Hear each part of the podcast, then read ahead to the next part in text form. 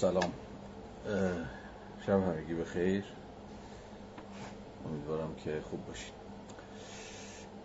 خب جلسه 16 از خواندن وضع بشر آرنت رسیدیم به ابتدای بند 30 از فصل 5 و امیدوارم که امشب فرصت کنیم و دو بند رو بخونیم، بند 30 و بند عرضم به حضور شما که 31. اما قبل از اون اجازه میخوام به سیاق هفته های قبل چند موضوع رو با شما در میون بذارم. موضوعاتی البته پراکنده یا کم و بیش پراکنده و موضوعاتی که فقط دست کم من فرصت خواهم کرد که در مقام یه جور طرح بحث، در مقام یه جور پرسش افکنی پیش بگذارم و شما رو و در این حال خودم رو دعوت بکنم که به این مسائل فکر بکنیم و درگیر بشیم با این مسائل. 5-6 تا راستش بخواهیم موضوع تو ذهن دارم که چون زمانمون ناچیزه و خب به هر حال قراره که برسیم به روند خود کتاب، صرفاً فرصت خواهم کرد که خیلی تیتروار با شما در میون بگذارم و بگذارم. اولین مسئله برمیگرده خب به همین قائله افغانستان، این کشور دوست و خواهر بغل گوش ما. به این فکر میکردم که شاید هممون به این موضوع فکر میکنیم که به واقع شیوه مواجهه ما با این ماجرا و این فاجعه و این قائله، هر چی اسمش رو بذاری، با اتفاقاتی که تو افغانستان افتاد چه شکلی باید باشه. یا بذارید یه جور دیگه بگم، به این فکر می‌کردم که از چه منظری میشه اصلا نظر کرد در موضوع افغانستان. یا حتی اینجوری هم میتونم بگم که عملی ترین یا حیاتی ترین الان موضعی که و منظری که و چشماندازی که از اون میتونیم و به موضوع افغانستان نزدیک بشیم چیه؟ خب بازار انبوهی از تحلیل ها این روزها داغه، هر کسی داره حالا تحلیل خودشو میکنه بر حسب اطلاعاتی که داره، فکری که کرده، چیزایی که خونده. حالا من کاری به اونها ندارم، ولی به نظر میاد که امروز روز دست کم برای ما در ایران و برای خیلی از کشورهای دیگه، چه کشورهایی که همجوارن و همسایه‌ن با افغانستان، چه کشورهای اروپایی، چه امریکای شمالی، که به هر حال کشورهای مهاجر پذیرین، یا اگر مهاجر پذیر نباشن دست کم مقاصد موجهای مهاجرتی و به عبارت بهتر موجهای پناهندگان هستن، اساساً حیاتی ترین مسئله‌ای که الان حین مواجهه با افغانستان یک اهمیت فوری و فوتی داره همین مسئله پناهندگان. یعنی اگر که یک جور مواجهه عملی هم الان موضوعیت داشته باشه، در واقع از منظر سیاست‌های پناهندگی است. چون که می‌دونید و خب هممون هم دیدیم دیگه، به طرز خیلی تکان دهنده و نفسگیری اون فضایی که الان بر افغانستان حاکمه و عرضم به حضور شما تلاش خیلی از افغانستانی‌ها برای اینکه از کشور بزنن بیرون، حالا چه از مرزهای شمالی برن ترکمنستان، برن ازبکستان، چه از در مرزهای عرضم به حضور شما شرقی و جنوبی برن سمت هند، برن سمت پاکستان و تو مرزهای شرقیشون بیان ایران.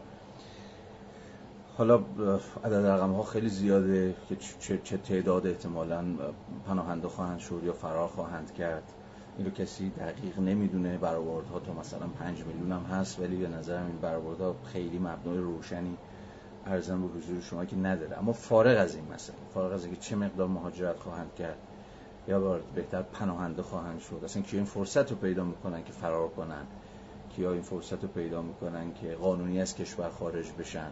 چون با یکی از مثلا دوستان در افغانستان که صحبت می‌کردم گفتش که کسایی که بخوان قانونی خارج بشن اول باید اماننامه بگیرن از طالبان و بعد مثلا میتونن از مرزهای قانونی که عموما الان مرزهای هوایی مثلا چیز بشن، خارج بشن از کشور. فارغ از اینکه کیا اصلا میتونن و این بخت رو پیدا میکنن که بزنن بیرون شیوهش قانونی برن، فرار بکنن، پناهنده بشن و انبوهی از این مسئله ها. فکر میکنم چیزی که خیلی سریع وصل میشه به تجربه ما در ایران و شاید ما بتونیم یک افق عملی براش باز بکنیم، همین طلب گشودن مرزهاست که این یکی دو روز هم داره سرش صحبت میشه. البته خود این مسئله، خود این مرزها رو بگشایید، خود این مسئله پناهنده پذیری که گره میخوره به نظرم با مفاهیمی مثل مهمان نوازی، با مفهوم همسایه، با مفهوم مرز و با انبوهی از مفاهیم به غایت سیاسی که به هر حال یکی از شاید رسالت‌های ما فکر کردن به این مفاهیم باشه، چون این مفاهیم رو هوایی نیستن، مفاهیم انتزاعی نیستن، مفاهیم که رو زمین دارن کار میکنن. مفهوم مرز که یه مفهوم مثلا دست ساخته من و شما نیست، یه مفهوم رو هوا که نیستش، که یه مفهومی که به شکل استراتژیک الان داره سرزمین ها رو جدا میکنه، یه دولت ملت این ور میسازه، یه دولت ملت اون ور میسازه. مسئله خود عبور پذیری، خود مسئله پذیرش پناهندگان که با هزار یک مسئله سیاسی و اجتماعی و اقتصادی عرضم به حضور شما که گره میخوره و انبوهی از دیگر مسئله ها، به هر صورت من مسئله رو نمیخوام ساده کنم، نمیخوام قضیه رو در سطح اخلاقی آخه حیوانکی ها یا مثلا بیچاره ها پناهشون بدیم تقلیل بدم. من سعی میکنم حواسم باشه که با موضوع پیچیده‌ای سر کار داریم و اتفاقا میخوام دعوت کنم که به خود این پیچیدگی باید بتونیم فکر کنیم، به بحثش بگذاریم، در عین حال دست کم تا جایی که به صدای افکار عمومی یا صدای جامعه یا هر چیزی شبیه این مربوط میشه همزمان بتونیم که دفاع بکنیم از اینکه ما به رغم اینکه خودمون اوضاع خوبی نداریم، دیگه اینو هر کسی میدونه، تو باید وایسیم به نظر رو ایده مهمان نوازی. هرچی ما احتمالا مهمان نوازهای خوبی نبودیم برای افغانستانی ها، بازم این هم نمیخوام خیلی کلیش بکنم، تبدیلش کنم مثلا به شعار ایرانی های نجات پرست یا ایرانی قومگرا یا هر چیزی شبیه به این. هیچ کدوم از اینها رو نمیخوام تبدیل کنم به یک کلان روایتی که بعد حالا پشت شدم جسته مثلا انتقادی یا هر چیزی شبیه به این بگیره. ولی در این حال میخوام دعوت بکنم به اینکه مسئله‌ای که الان از منظر اون میتونیم وارد یک گفتگوی، وارد یک ارتباط انسانی و در این حال سیاسی با همسایه شرقیمون بشیم، مسئله مهاجرپذیریه، پناهنده پذیریه، مهمان پذیریه، مهمان نوازیه و این میگم ممکن میشه درون یک افق سیاسی که بشه در اون افق سیاسی پای مفاهیمی مثل همین مرز و مفهوم همسایه و مفهوم دیگری رو و هزار یک چیز دیگر کشید وسط. البته که میشناسیم دیگه و میتونیم هم حدس بزنیم ضد روایت هایی که سری شکل خواهد گرفت که آقا ما خودمون بدبختیم، که آقا ما نمیدونم شمعی که به مسجد به خانه رواس به مسجد حرومه، نمیدونم اونا خودشون باید مشکلشون حل بکنن و انبوهی از در واقع ضد روایت های روزمره و عامیانه‌ای که میشه حدس زد که در خواهد گرفت. حالا نحوه مواجهه با اینها و همه اینها میخوام بگم مسئله است، ولی شاید کمترین کاری که ما در مقام همسایه های خواهران و برادران افغانستانیمون میتونیم بکنیم باز کردن باب مهمان پذیریه و دفاع از ایده گشایش مرزهاست، به رغم و اصلا اهمیتش اینه، به رغم اینکه شاید خودمون هم جامون هم نیست و کیه که اینو ندونه.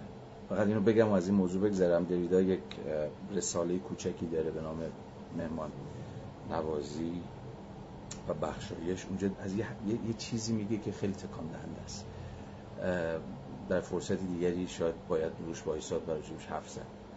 میگه که ببینید مهمان پذیری در واقع پذیرش در واقع مهمانیه که یکی مثل شما نیست، یعنی اینجوریه، یعنی داستان این شکلیه که شما در رو به روی یکی شبیه خودتون قرار نیست باز بکنید. اتفاقا مهمان پذیری اونجایی اهمیت پیدا میکنه، اونجایی رادیکال میشه، اونجایی به واقع به یک کنش اخلاقی و سیاسی تبدیل میشه که شما شرایط مهمان نوازی رو نداشته باشید و در روی مهمان باز بکنید، در صورتی که همه چی امنه و شما آدم برخورداری هستید، همه چی سر جاشه. در چنین شرایطی شاید مهمان نوازی اونقدرها فعل عجیب غریبی نباشه. خب از شما انتظار میره که این کار بکنید دیگه، وقتی امکاناتشو دارید، تحصیلاتشو دارید، سرمایه‌شو دارید و هزار و یک پشتوانه. خب مهمان پذیر بودن همچین فیلی شما هوا نمی‌کنه. اتفاقاً مهمان پذیری اونجای اهمیت پیدا میکنه که شما دستتون خالیه یه جورایی، یا خودتون هم جاتون تنگه، یا شما هم چیز ندارین، شما هم شاید به راحتی نتونید شکم خودتون سیر بکنید، خودتون هم همچین شهروند نیستید تو این جامعه، نه؟ ولی دقیقاً در چنین شرایطیه که انگار مهمان پذیر بودن معنادار میشه و به واقع شما به شکلی رادیکال معطوف به دیگری عمل میکنید. کسی که میاد وارد خونتون میشه، همین میگم، یک نسخه بدل شما نیستش. مثلا یک هزاره شیعه که فارسی هم حرف میزنه، خب البته عملا و منطقا عموما اتفاق میفته. خب هزاره ها میان ایران چون زبانشون فارسیه، چون شیعه هن و خب امکان مهمان پذیریشون خب خیلی بالاست، بالاتره. همونجور که مثلا خیلی از مثلا ازبک ها ممکنه برن مهاجرت کنن سمت ازبکستان، یا ترکمن ها برن سمت ترکمنستان، یا پشتون ها برن پاکستان و هند. این خیلی چیز عجیبی نیست، ولی دقیقاً اونجای اتفاق مهمی افتاده که شما مرزاتون به یک دیگری باز میکنید، دیگری که شاید حتی زبان مشترکی هم باش ندارید، دین مشترکی هم باش ندارید. اینجاست که به واقع مهمان نوازی به فعل اخلاقی سیاسی رادیکال تبدیل میشه، جایی که شما خودتون رو به روی دیگر بودگی دیگری باز میکنید و به رغم اینکه جای خودتون هم شاید اونقدر امن نباشه و مجبورید جمع‌تر بشینید تا اونا هم جا بشن. حالا این موضوع بسیار بسیار باید بحث بشه سرش و موضوع تفکر ما تبدیل بشه. من خب اجازه میخوام که از روش بگذرم، فقط گفتم طرح بحث. اگه حوصلتون رو سر نمیبرم چند تا موضوع دیگر هم سریع بگم. موضوع دومی که ذهن منو مشغول کرده این روزها، شاید برای ذهن شما رو هم درگیر کرده باشه، نمیدونم، اینه که خب یک جمهوری افغانستان در برابر امارت اسلامی، در برابر جهادگران عرضم به حضور شما طالب یا هرچی که شما اسمشو میذارید شکست خورد. از خودم میپرسم که یک جمهوری، حالا در اینجا جمهوری افغانستان یا هر جمهوری ممکنه دیگری، واقعا به اتکای چه شورها و این شورهای عاطفی و انرژی‌های روانی میتونه از خودش دفاع بکنه؟ یعنی سوالم اینه که قدرت بسیج کنندگی یک جمهوری چیه؟ یک جمهوری چجوری میتونه به شهروندان خودش بگه از جمهوری دفاع بکنید؟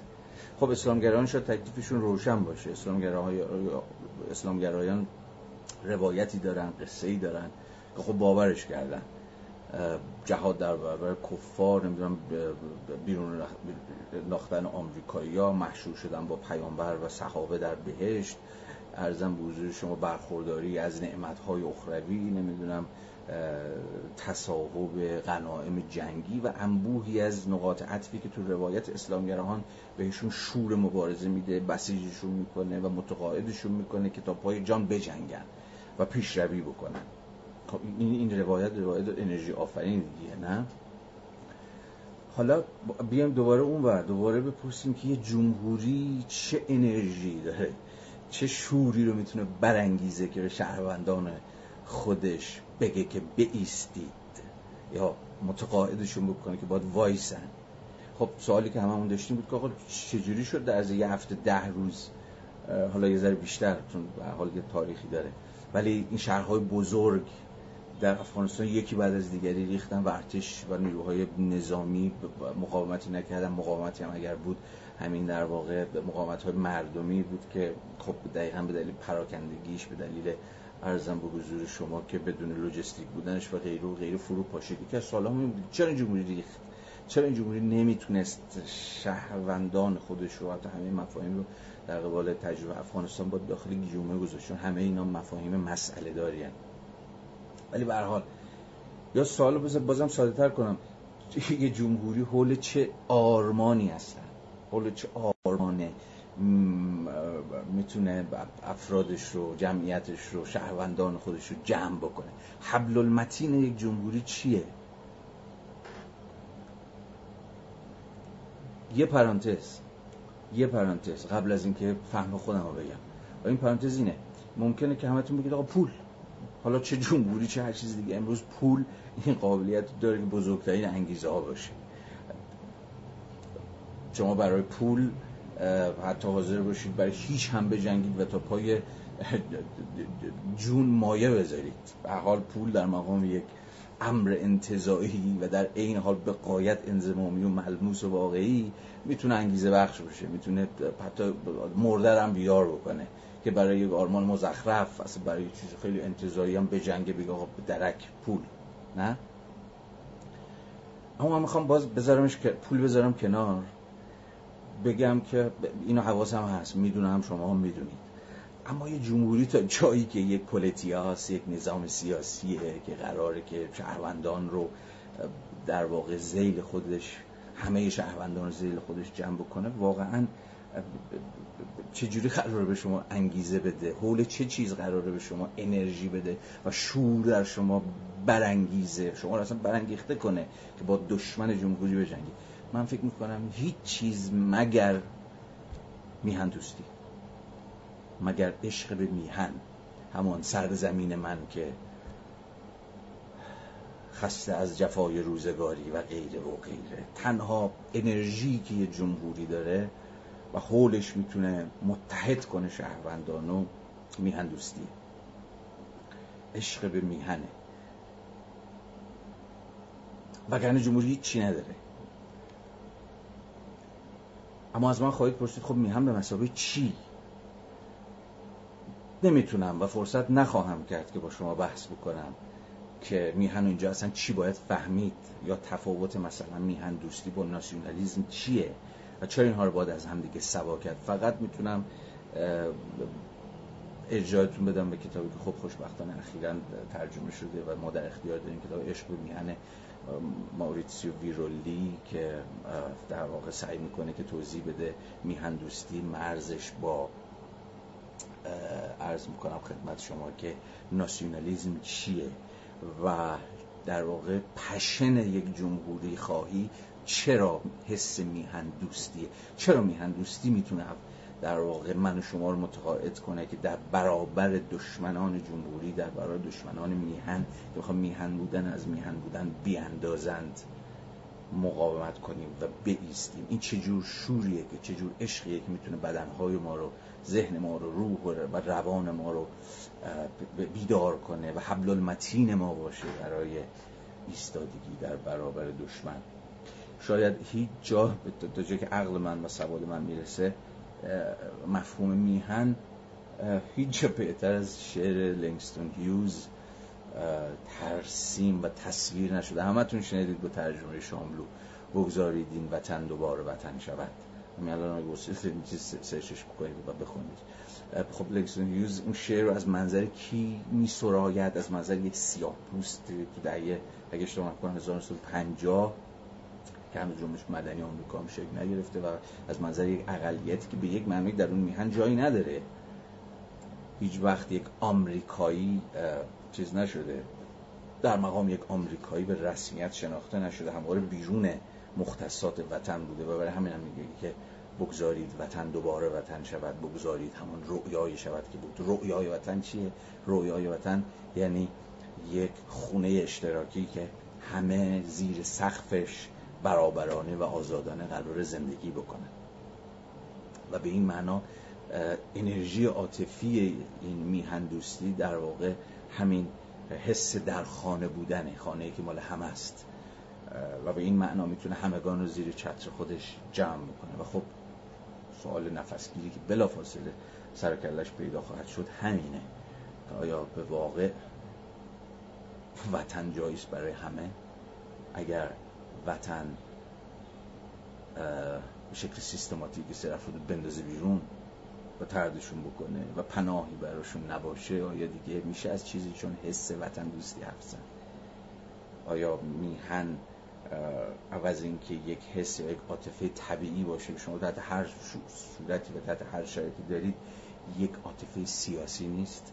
یعنی این میهن دوستی در گروه یه جور حس تعلق داشتن نیست و این تعلق داشتن خود یک پروژه سیاسی نیست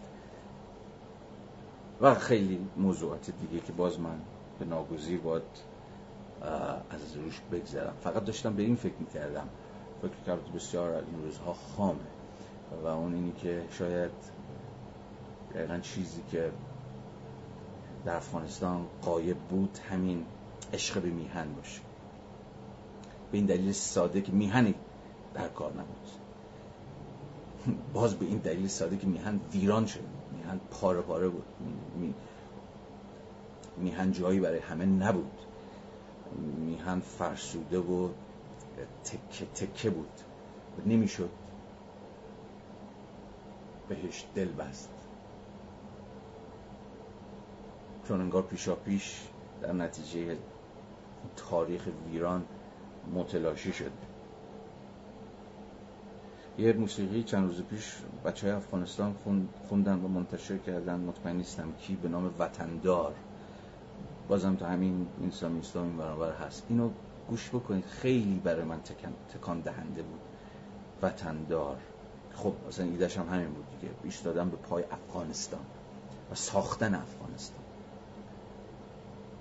برایشان فکر میکنم وطندار یعنی چی؟ هستیش کنم از رفقای افغانستانی نپرسیدن، ولی به نظر معنای جالبی داره، میتونه دو تا معنا داشته باشه. وطندار یعنی که کسی که وطن داره، یا خب میتونید بپرسید که آیا همه وطن دارن؟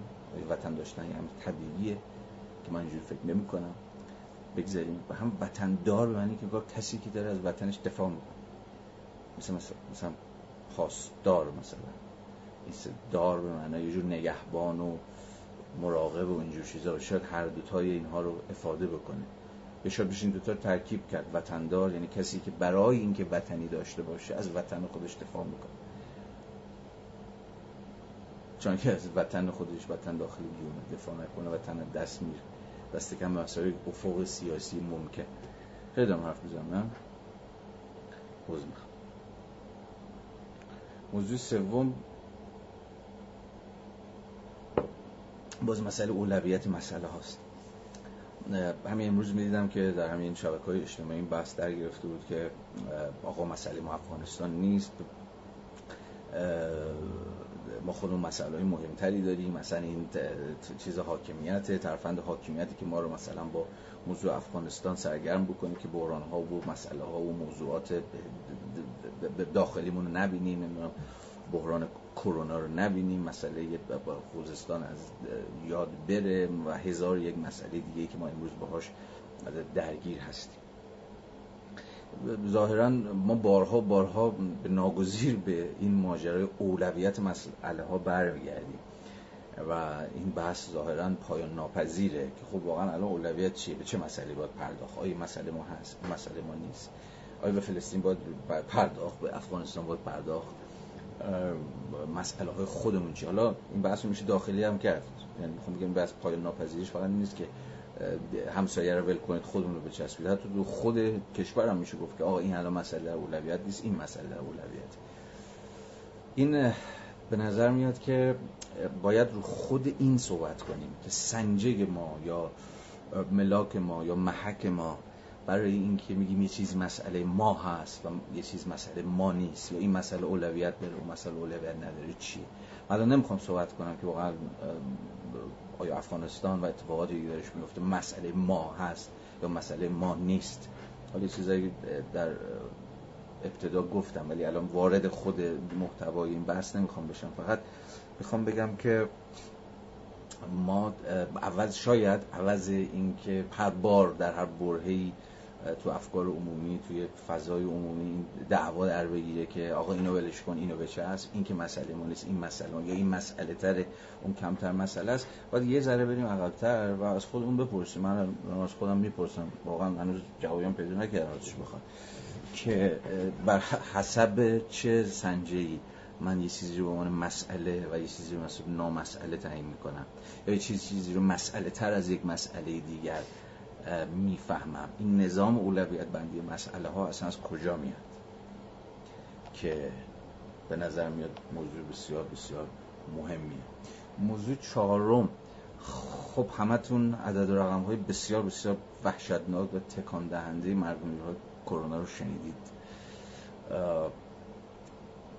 خیلی به نظر وقیحانه است اگر آدم از کلمه یه رکورد شکنی استفاده بکنه که خیلی در فضای رسانه‌ای و مطبوعات و همین شبکه‌های اجتماعی هم باب شده که آقا رکورد مثلا مرگومی شکسته شد، دیروز 400 نفر مردن، امروز 600 نفر مردن، رکورد زده. این خیلی به نظر من تعبیر چی به اسمش آدم بذاره نمیدونم، بذارید بگم به نظرم تعبیر خیلی وقیحانه‌ایه.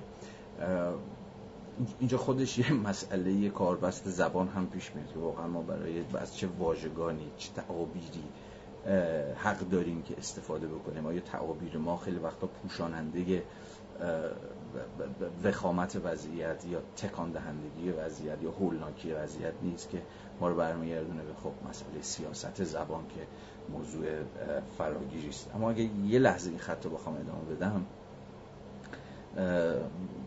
و به نتیجه‌ای که میخوام برسم اینه که فکر میکنم مفاهیم بسیار پرکاربردی مثل سوء مدیریت، مثل ناکارآمدی، مثل بی‌تدبیری و حتی بی‌ارزگی و اینجور چیزا اصلا افاده معنا نمیکنه. این خیلی مفاهیم خنثایی هستند، خیلی مفاهیم انگار بی‌طرفان. آقا سوء مدیریت شده در این مسئله، سوء مدیریت رو هر کدوم از مسئولین هم هر کدوم از حاکمان هم ممکنه به کار ببرن. آقا ناکارآمد عمل کردیم، سوء مدیریت داشتیم، بی‌تدبیری شده. نه، به نظرم میاد این مفاهیم پوشانندن، این مفاهیم در این نوع خاص کاربست زبانی و این تعابیری که داریم به کار میبریم برای احتمالاً توضیح اتفاقی بره اون بیرون میفته، ما رو متقاعد میکنیم که این کار با یه مش احمق سر کار داریم، با یه مش آدم نادان که خب مثلا کار بلد نیستن، آدم‌های بی‌ارزه‌ای هستند، آدم‌های احمقی هستند، آدم‌های نادانی هستند که نتونستن مثلا خوب مدیریت بکنن یا نتونستن ارزم حضور شما که بی‌تدبیری پیشه کردن یا هر چیزی شبیه این. به نظرم نه، مسئله این نیست که ما با احمق‌ها سر کار داریم که حالا بشه برایشون از فلان تعابیر استفاده کرد. من فکر میکنم ما به روشنی هرچه تمامتر با کاسب‌ها سرکار داریم، با دلال‌ها سرکار داریم، با راندخوارها سرکار داریم، با دزدها سرکار داریم و با قاتل‌ها سرکار داریم. اینو به عینه میشه نشون داد، که چرا تعبیر سوء مدیریت و ناکارآمدی و اینجور چیزا افاده معنا اصلا نمیکنه. ببین همین دعوایی که الان تو خود دولت ایجاد شد، نه خود این دعوایی که الان تو خود مثلا بین وزارت خارجه با وزارت بهداشت درمان، از اون طرف هلال احمر ایجاد شد، گفتن آقا مثلا وزارت بهداشت به ما هلال احمر دیگه خیلی رسمی هم اعلام کرد آقا تا اواخر فروردین و اردیبهشت وزارت بهداشت به ما اجازه ورود چیز نداد، اجازه ورود واکسن و وارد واکسن رو نداد. و عرضم به حضور شما که خب دلیلش چیه فکر میکنید؟ خیلی ساده است، حتی خیلی ساده شو نمیدونم، ولی دلیلش توضیح پذیره و اون که با اینکه بازار انحصاری تولید واکسن داخلی همچنان انحصاری باقی بمونه، اینجا اصلا مسئله رو باید با مسئله انحصارها توضیح داد. برکتی که و حالا کلی دفتر دستک و تشکیلات دیگری که شروع کردن به واکسن سازی و اصلا اینکه بیزنس واکسن ساختن هول شکل گرفت، اگر که خود این واردات اتفاق می افتاد مثلا خیلی با غرب ستیزی و آمریکا ستیزی اینا توضیح نباید داد. واقعا اینجاست، اگه یه جا اقتصاد سیاسی ما داشته باشه اینجاست که برای تولید بازار انحصاری، برای تخصیص بودجه های هنگفت به چه میدونم بنیاد برکت و ایکس و زد که ما خودمون تولید کنیم، اونم مثلا ذیل حالا شعار به قایت ایدئولوژیک خودکفایی و فلان اینجور داستانا که یه دی از قبل این بات کنن و متورم شن بخون، آخرش هم که دست از پا دراستر که آقا خط تولید نداریم یا نمیدونم فلان بهمان. و همین آقایی که الان شده مخبری، آقای مخبری که رئیس اون فرمان امامه و خب برکت هم ذیل اون داره کار میکنه و الان شده معاون اول رئیس جمهور، همین ایشون مثلا تازه الان دستور واردات واکسن بده، هی برکت و رونمایی و خودکفایی و صادر میکنیم و از این بازی ها. الان در مقام دولت وقتی کلی هزینه‌های عجیب و غریب اتفاق افتاد و پولها پخش شد، تازه الان شما مثلا با دستور واردات واکسن مواجه میشید. خب آدم از خودش میپرسه که کلمه سوء مدیریت دیگه اینجا یعنی چی؟ سوء مدیریت توش مثلا یه جور همین دیگه حماقتی هست، مثلا یارو بلد، همین گفتم دیگه، بلد نبوده، عقلش نرسیده، تجربه نداشته، نمیدونم این خب داستان از دست در رفته یا بی تدبیری کردن. آقا بی تدبیری چیه؟ تون که کار خیلی چیه، چی میگن، تو مدبرانه از روی طرف نقل، از روی یک عقلانیت دو تا چهار تا یک کاسبکارانه رفته جلو و الان هم میبینید که ما تو چه وضعیت ترسناکی هستیم. بنابراین به نظر میاد که باید حواسمون رو مفاهیم باشه، مفاهیم رهزنن، مفاهیم مثلا ذهن رو کاملا، چون ما جو زبان مگه چی داریم؟ با زبانمون داریم کار میکنیم. این زبان چیز بشه، اگر این زبان گول بخوره تا آخرش ما فریب خواهیم. حالا دو توضیح دیگه هم بگم و قول بدم تمام میشه و میریم سراغ کتاب. من طرح چیز رو میدیدم، این برنامه وزیر ارشاد رو میدیدم، البته الان در اومد که ظاهرا این برنامه‌ای که این آقا اسمش رو نمیدونم منتشر کرده در واقع کپی پیست پایان نامه است که سال 93 منتشر شده، همونا رو گرفتم به اون برنامه وزارت ارشاد منتشر کردن. چند تا گاف آماری خیلی ترسناک داره که سال 93 با توجه به افق سال 1400 نوشته شده بود. اینا حتی عدد رقم ها رو هم دستکاری نکردن. حالا کاری به این قضیه ندارم که حالا صحت سخمش البته مطمئن نیستم، فقط دیدم چند تا پست منتشر شده بود، به راحتی میشه در رابطه کاری نداره. من فرصت نکردم وقت بذارم و تحقیق بکنم چقدر واقعا برنامه آقای وزیر در اون دزدی از پایان نامه است. این رو می‌ذاریم فرع بر قضیه، ولی همین که منتشرش کردن یعنی خب چیز دیگه، احتمالاً گویای در واقع برنامه‌هایی که قرار پیاده بکنن یا اصلا گویای فهمشون از وضعیت. یه چیزی که به غایت شما می‌تونید ببینید در این برنامه، وارد من مصادیقش نمی‌خوام بشه، دقیقاً همین ایده است که میگه آقا ما کم حکومت می‌کنیم. اصطلاحی که خیلی اونجا در این برنامه به کار رفته همین اصطلاح رها شدگی. آقا موسیقی رها شده، نمیدونم کافه ها رها شده، گالری ها، نمیدونم جشنواره ها، نمیدونم گفتم یا نه، چیز موسیقی، کتاب، متاب، کل عرصه فرهنگ دیگه، حالا هر چی که تو شامل فرهنگ میشه رها شده و ما در واقع نظارت حاکمانه نداریم. یعنی همه مسئله اینه که خب ما کم حکومت میکنیم، به قدر کافی حکومت نمیکنیم. این به نظرم دقیقاً اون پرابلماتیکی که میشه از منظر همین قضیه رفت سراغ موضوع. حتی تو همین طرح سیانت هم باز داخل گیوم سیانت باز از اون مفاهیم خائنانه است. سیانت رو یه اسم دیگه هم بعداً روش گذاشتن که از همین جنس بود. طرح در واقع یه بابایی گفته آقا لطفاً سیانت نکنید از ما. در واقع سیانت طرح کنترل و نظارت، ربطی به سیانت میانت نداره. به هر حال تا جایی که من میدونم سیانت معناش چیزی دیگه است، سیانت از کاربران و فلان. حالا کاری ندارم که باز اون سیاست زبان در همین طرح موسوم به سیانت و تو طرح سیانت مسئله چیه؟ باز همینه دیگه که آقا فضای مثلا مجازی به حال خودش رها شده، ما در واقع با بحران حاکمیت گریزی سر کار داریم. یعنی مسئله اینه که حاکمیت رو باید بر وفق ارزم به حضور شما که مهار نیروهای حکومت گریز، حالا در عرصه شبکه‌های اجتماعی و اینترنت و فلان، در عرصه فرهنگ، در عرصه نمیدونم زنان، در عرصه دانشجویان و در کارگران و هر چیز دیگه‌ای باز آرایی کرد. یعنی مسئله چیه؟ مسئله این که به نظر ما با در واقع وضعیت سرکار داریم که عملاً تعارض دو تا نیروه، نیروی خوب عرضم به حضور شما که تقویت حکمرانی و حکومت کردن و از اون طرف نیروهای حکومت گریز یا حکومت ناپذیر.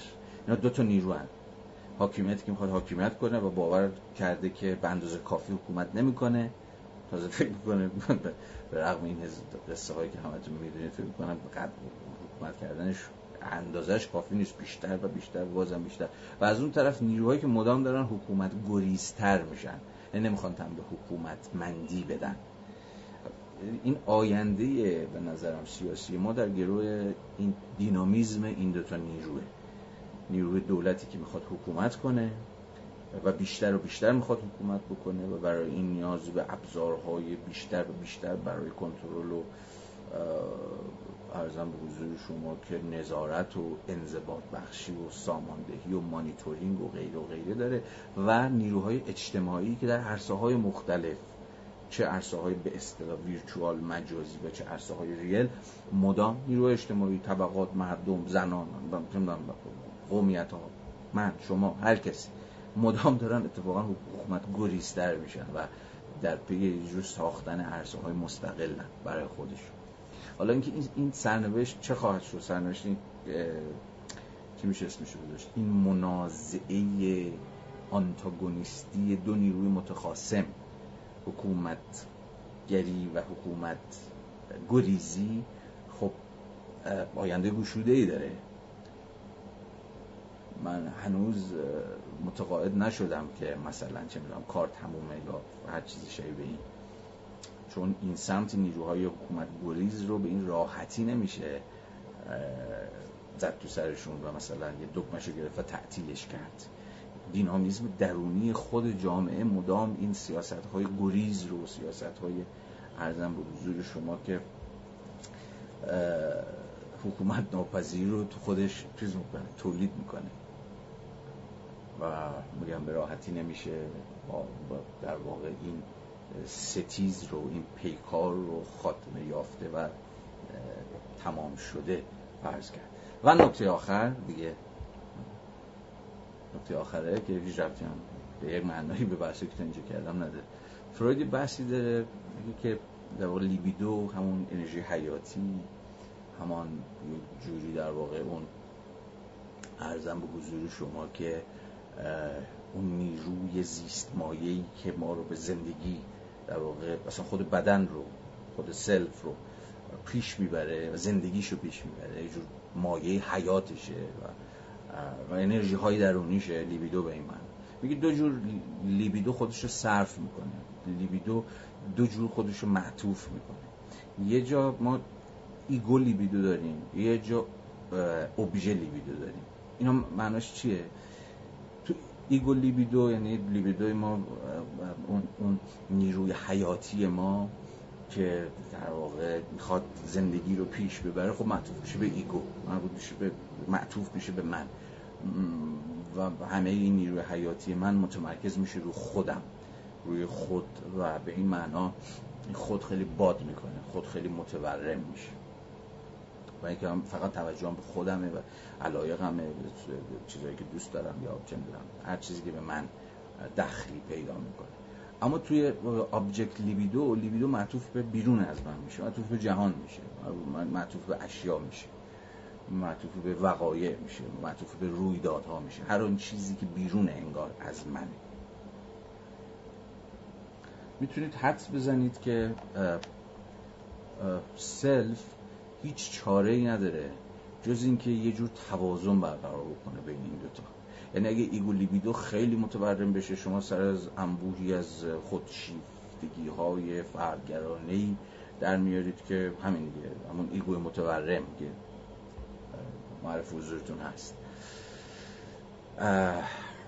و اگه اون سمت که اصلا جهان خارج اصلا برایش اهمیتی نداره، به هیچ جاش هم نیست که دنیا رو آب ببرین و خواب ببره، اصلا در واقع نظام توجهاتش از بیرون از خودش، از هر اون چیزی که میشه اسمشو جهان گذاشت، حالا دیگری، نمیدونم عرضم به حضور شما مسائل اجتماعی، فجایع انسانی یا هر چیز دیگه، یا مسئله ها، فتنها و تبعیضها، نابرابری ها و چیزهای دیگه از این دست پرت میشه و صرفا مسئلهش همین باد کردنه و متورم کردنه و ارضا کردن ایگوی خودشه، مثلا ذیل تز موفقیت فردی یا نمیدونم فلان و فلان. و اگه از اون سمت تمام انرژی معطوف به آبجکت لیبیدو بشه، در واقع خود ایگو دود میشه و به هوا میره، اصلا ایگوی باقی نمیمونه، همه چیز معطوف به عرضم به حضور شما بیرون از خودتون خواهد شد. حالا حفظ این توازنه اصلا اسمش زندگیه. این توازن خیلی وقتا ناممکنه، چون در نهایت بر حسب وضعیت‌های سیاسی و اجتماعی مختلف شما ممکنه که پرتاب بشی تو ایگو لیبیدو، یعنی اون وجه ایگو لیبیدوتون خیلی باد بکنه و متورم بشه، یا از اون طرف اون وجه آبجکت لیبیدو شما، یعنی یا از خودتون غافل بشی یا از جهان. حالا چجوری میشه خود در جهان رو به این طور از هم جدا نکرد، خود در جهان رو نگه داشت و نذاشت که این ور یا این ور ماجرا متمرکز بشه یا منحصر بشه؟ داشتم به همین فکر میکردم که شاید این روزها اساساً زمانه یه جورایی حتی ناخواسته دست کم در قبال ماهایی که حالا من نمیخوام متمایز کنم، ماهایی که مثلا چی کتاب میخونیم، ماهایی که مسئله اجتماعی داریم، ماهایی که مثلا دعوا داریم، نمیدونم چه جوری حرف بزنم که به معنای جداسازی نباشه، ولی ظاهرا نمیتونم به گونه حرف بزنم که به معنای جداسازی نباشه، برای این لطفا از من بپذیرید.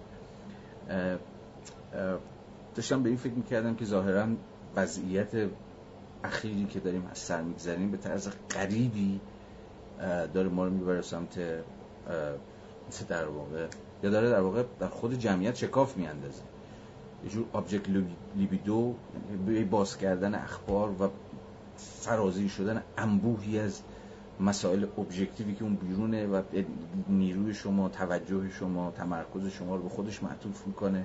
عموما هم ابژه هایی که یا موضوعایی که همین بیرون و مستقل از شما، به شما کاری نمیتونید برش بکنید و این با یه جور سیلاب حس استیصال عجین میشه. اتفاقا اون بیرون دارن میفتن و همه توجه و فکر و ذکر و روح و روان شما اونجاست و خواب و آسایش و اینا ندارید، نمیتونید اصلا، روزتون دیگه روز نیست، شبتون دیگه شب نیست. بگم خیلی این روزا ما با هم دیگه گفتگو کردیم با آدم‌های مختلف که تا به هم دیگه میرسن از اوضاع نابسامان جهان گلایه میکنن و اینکه داشتم بسیار مطالب میدیدم از همین چشم، مثلا میدونم این گلایه هایی که همین آقا، این اعصاب خوردی ها، این کلافگی هایی که همه ما داریم از وضعیت هایی که همه انرژی ما رو میکشه، همه شعور ما رو تو خودش میخوره و میبلعه و در عین حال هم وضعیتی که با یه جور سوژه زدایی شاید تعریف میشه، این سوژه که نمیتونه کاری بکنه یا اونقدرها نمیتونه کاری بکنه یا هر چقدر که تقلا میکنه بازم فکر میکنه نمیتونه کاری بکنه، چون شتاب تحولات که اتفاقات خوب توش معمولا هم کم میفته خیلی زیاده و از اون طرف هم شما جمعیتی رو دارید که باز من به طبقه و قشر و اینها خیلی نمیخوام منحصرش بکنم الان، گرچه شاید بشه تعیین طبقاتی هم کرد که خب وجودشون ایگو لیبیدوه، یعنی به فلان یارو هم مثلا نیست که حالا دنیا چه اتفاقی میفته یا اتفاقی نمیفته درک، چون همه لیبیدوش، همه توجه و تمرکزش معطوف به همین ایگو خودشه و به اینجور داستان. باز از خودم میپرسم این توازن چجوری ممکنه؟ به ویژه برای اون جمعیتی که هر کی که هست، منم، شمایی، هر کی که اون وجه ابژه لیبیدوش اونقدر پررنگ شده که فکر میکنه دیگه اصلا چیز نداره، اصلا دیگه کوچکترین سامانی نداره، ذهنش، روح و روانش هر روز احساس میکنه آسیب دیده تر داره میشه. این به نظرم خیلی خطرناکه. یه بچه‌شو میتونید اسمشو بذارید خب دغدغه مندی، اینکه جهان برای شما مهمه، اینکه به این فکر میکنید که چی داره میگذره و چیزهای شبیه به این. اصلا من کاری با این ندارم، ولی این خیلی نکته است که واقعا یه سلف چجوری میتونه خودشو در این انبوه روزمره جهان ابجکتیوی که به شما راهی هم نمیده برای اینکه توش سهیم بشید یا مشارکتی بکنید یا تغییری بدید، چجوری میتونه خودشو نگه داره و دود نشه و هوا نره، له نشه و لورده نشه؟ چجوری میشه بین این دو سطح لیبیدو که تو همه ما داره کار میکنه به درجاتی، چجوری میشه جو توازن برقرار، اصلا میشه توازن برقرار کرد؟ این شدنیه؟ بگذاریم، اینم باز سوالی بود در میانه بسیاری سوالات دیگه من از خودم داشتم. خیلی وراجی کردم، یه چیزی بودش فکر کنم 45 دقیقه حرف زدم غیر از اون قراری که با شما گذاشته بودم. امیدوارم که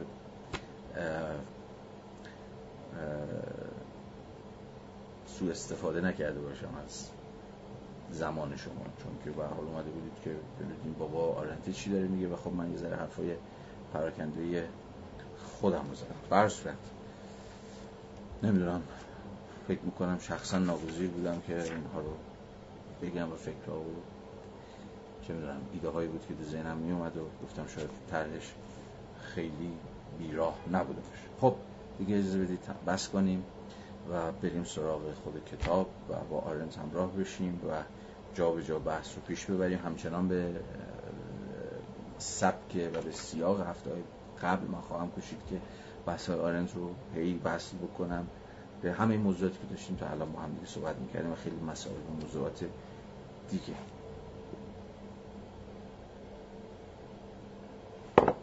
یه چند فرار بخونیم تا بعد بریک بدیم، الان زوده. خب لطفاً با من همراه بشید، صفحه 320 بند سی از فصل پنجم که اسمش از جنبش زحمتکشان، یا چیزی که تو تعابیر امروزی خودمون اسمش از چیزی جنبش کارگری دیگه، ولی چون که قاطی پاتی نشه و ما همچنان به ترمینولوژی و به واژگان آرنت احترام بگذاریم، همچنان اصطلاح زحمت رو در واقع به کار میبریم و سعی میکنیم که باش یه ذره همراهی بکنیم تا ببینیم بابا چی میخواد بگه در این فصل. خب از همون ابتدا، فعالیت کار که جدایی از دیگران شرط لازم آن است. چرا جدایی از دیگران شرط لازم کار است؟ خب اینو هفته‌های پیش بحث کردیم دیگه، میدونید دیگه، چون هر کسی برای خودش کار میکنه یا اصلا فرآیندهای تقسیم کار، فرآیند تخصصی شدن و چیزهای شبیه به این، در این حال که یک سازمان اجتماعی میسازه که افراد با هم دیگه در ارتباطند، در نسبتند، اما در این حال افراد رو هم از هم جدا میکنه. فرآیندهای مثلا فرض کنید که همین تخصص شدن یا تقسیم شدن کار و چیزهایی از این دست. پس برای همینه که میگه فعالیت کار که جدایی از دیگران شرط لازمانه است، اگر چه نمیتواند حیطه عمومی مستقلی برپا دارد که در آن انسانها در مقام انسان بتوانند نمود پیدا کنند، باز به انهای بسیار با این فضای نمودها پیوند دارد. شما رو ارجاع میدم، فرصت نخواهیم داشت، شما رو ارجاع میدم به آخرین بحثی که هفته پیش داشتیم، اونجایی که آرنت از بازار یا همون بازار مبادله سخن گفته بود به مسابقه همون حیطه عمومی درخور فعالیت کار، چون به هر حال هر آن کسی که درگیر سطحی از ورکه یا حتی درگیر سطحی از لیبره در اختفا و خلوت صرفاً به سر نمیبره، بلکه مثلا در اون قلمرو بازار مبادله که قسمی فضای نموده، البته نه فضای نمود به معنای سیاسی کلمه، حضور به هم میرسانه. ولی حالا آرنت میخواد بگه که آقا این فضای نموده در خور فعالیت کار که حالا به یک معنای همون بازار باشه، آن فضای نمودی نیست که در واقع بتواند یک فضای نمود سیاسی باشه، چون همه افق بحث این بابا اینه که فضای نمود رو اونجایی که انسان‌ها به صفت بی همتایی، به صفت تکینگی خودشون بر انسان‌های دیگه ظاهر میشن و درگیر سخن و عمل میشن رو به مسابقه یک فضای نمود سیاسی بفهمتش. حالا در ادامه باز این موضوع روشن‌تر خواهد شد. این فعالیت دست کم با جهان ملموس چیزهایی که تولید کرده است مرتبط میماند. بنابراین کار کردن ممکن است شیوه زیستی غیر سیاسی باشد، اما به یقین شیوه زیستی ضد سیاسی نیست. غیر سیاسیه چون آدمایی که شاغلان فعالیت کار چه تولید خواهد کرد؟ شاغلان رو تولید خواهد کرد دیگه، و قلمرو شاغلان اونجایی که شاغلان با همدیگه طرف میشن، در بازار مبادله، چه با همدیگه طرف میشن، چه مثلا با خریداران طرف میشن.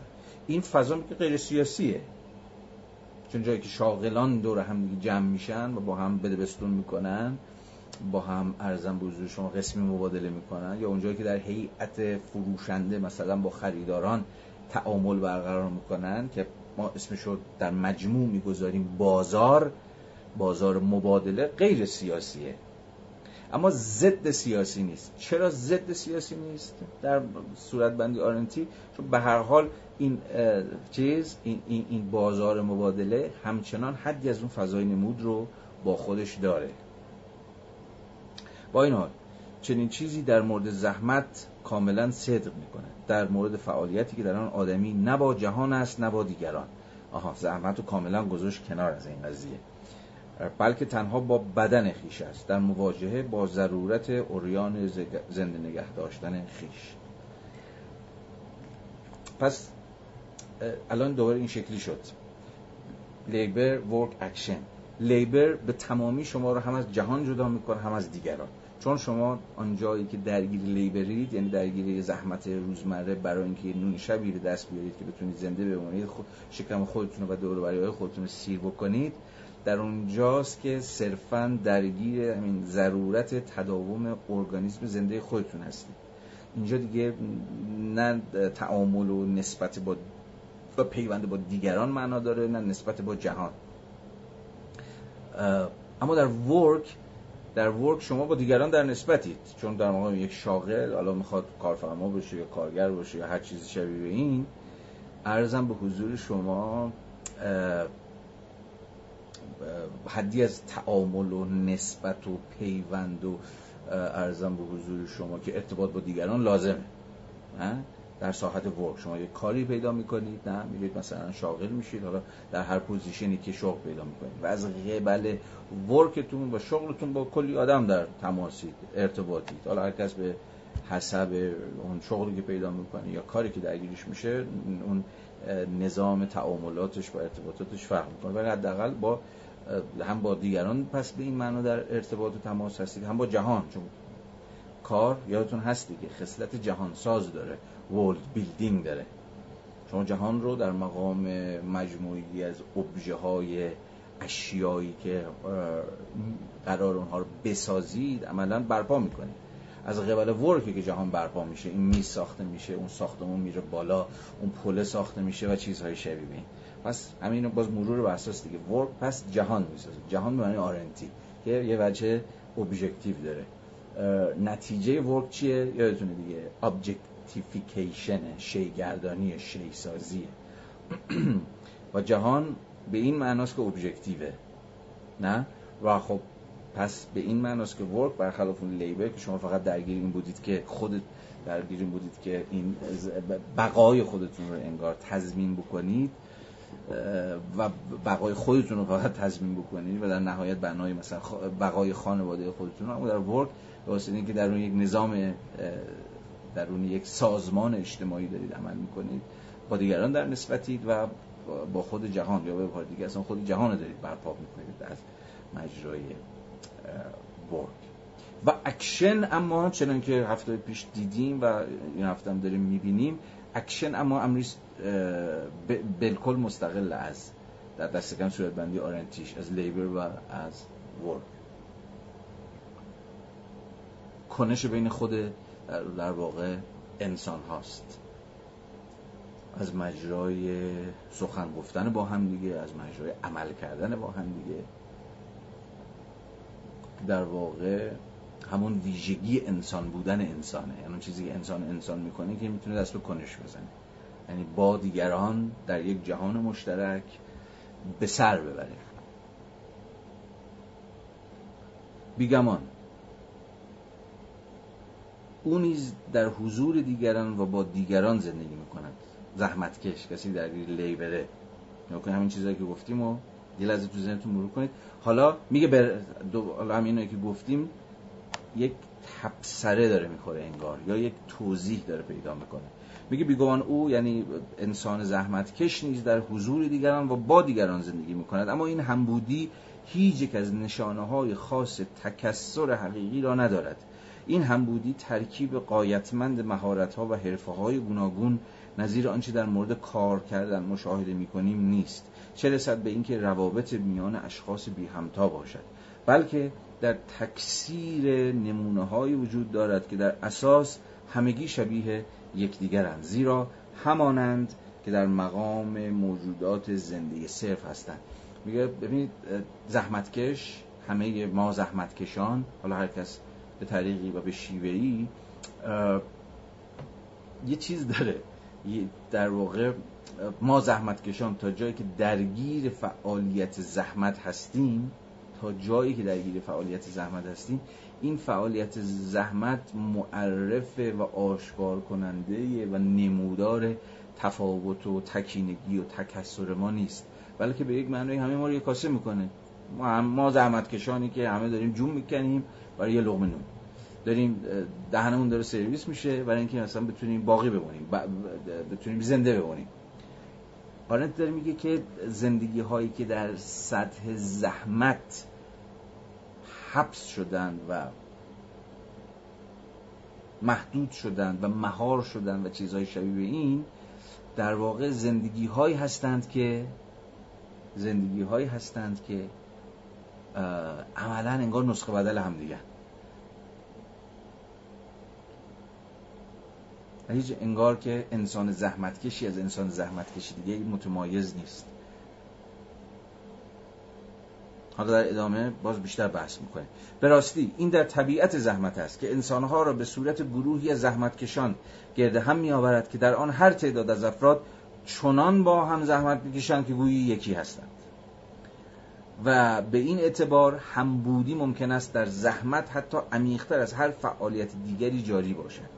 میگه به ویژه زحمت در همین لیبر در جامعه در عصر مدرن که به ویژه خیلی جمعی شد، مثلا در هیئت همین کارخانه ها و در هیئت یه جور تولید انبوه که زحمتکشان رو گرد هم آورد، زحمتکشان رو عملا کنار هم قرار داد و دیگه یه جور لیبر فردی رو بلا موضوع کرد. همه با مثلا کارگران زحمتکشان فلان کارخونه این یا فلان کارگاه این یا هر چیزی این تجمیع کرد، به ویژه در شیوه تولید فوردیستی که هفته پیشم بحث کردیم. خب کارش چی بود؟ تراکم فضا و زمان بود دیگه، اصلا برای اینکه بتونه بهره وری پروداکتیویتی رو، تولیدگری رو افزایش بده، در واقع شیوه تولید رو برد به سمت تراکم‌های مکانی و ارزم به حضور شما که فشرده سازی زمان و چیزهای شبیه این. و این از زحمتکشان چی ساخت؟ انگار یک توده بیشکل، نه؟ انگار همه شبیه همدیگر، انگار نسخه بدل همدیگر، همه دارن بخیر، هر کسی یک جور داره لیبر، یک جور داره زحمت میکشه، اما همشون در یک انبوهی از آدم‌هایی که صرفاً درگیر تأمین معاش خودشون هستن با همدیگه یکی شدن. همه حرف آرندینه که جامعه زحمتکشان فضایی و فرصتی و عرصه‌ای برای ظهور و بروز تفاوت و تکینگی شما فراهم نمی‌کنه. جامعه زحمتکشان، همه آدمایی که مثلا در صف‌های منظم، حالا البته حرف این بابا رو باز میگم، درون مختصات قرن 20 باید بفهمید، درون مثلا دهه یکی دو دهه بعد از جنگ، در اوج سازوکارهای سازمان اجتماعی فوردیستی کار که خب اساسا تصور همین بود دیگه، کارخانه هایی که کارگران متحدل شکل، متحدل لباس، غیر و غیره تولید میکنه و اونجا همه شبیه هم دیگه، هیچ کسی به صورت فردیش چیز نداره، موضوعیتی نداره.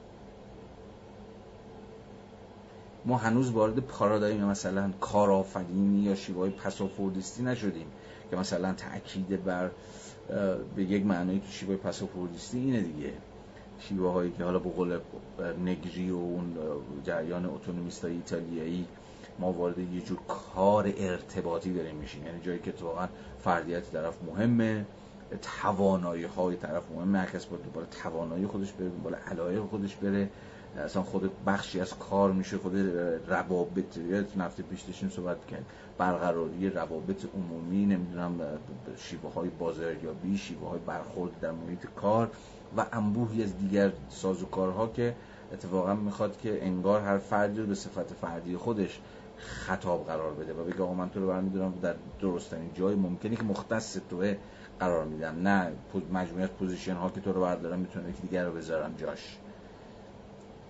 اصلا انبوه این بحثا دیگه که شکل گرفته، آقا دنبال علاقه خودشون باشید، دنبال استعدادتون باشید، ببین چی بلدید، چی میخواید، در چی خوبید، در چی بدید و چیزهای شبیه این، یک جور سازوکارهای فردی سازی در جامعه پساپوردیستی که اصلا جامعه ای نیست که آرند داره بهش فکر میکنه 60-70 سال پیش دیگه. بازم میگم این تاریخ مندی مطلب هستون باشه.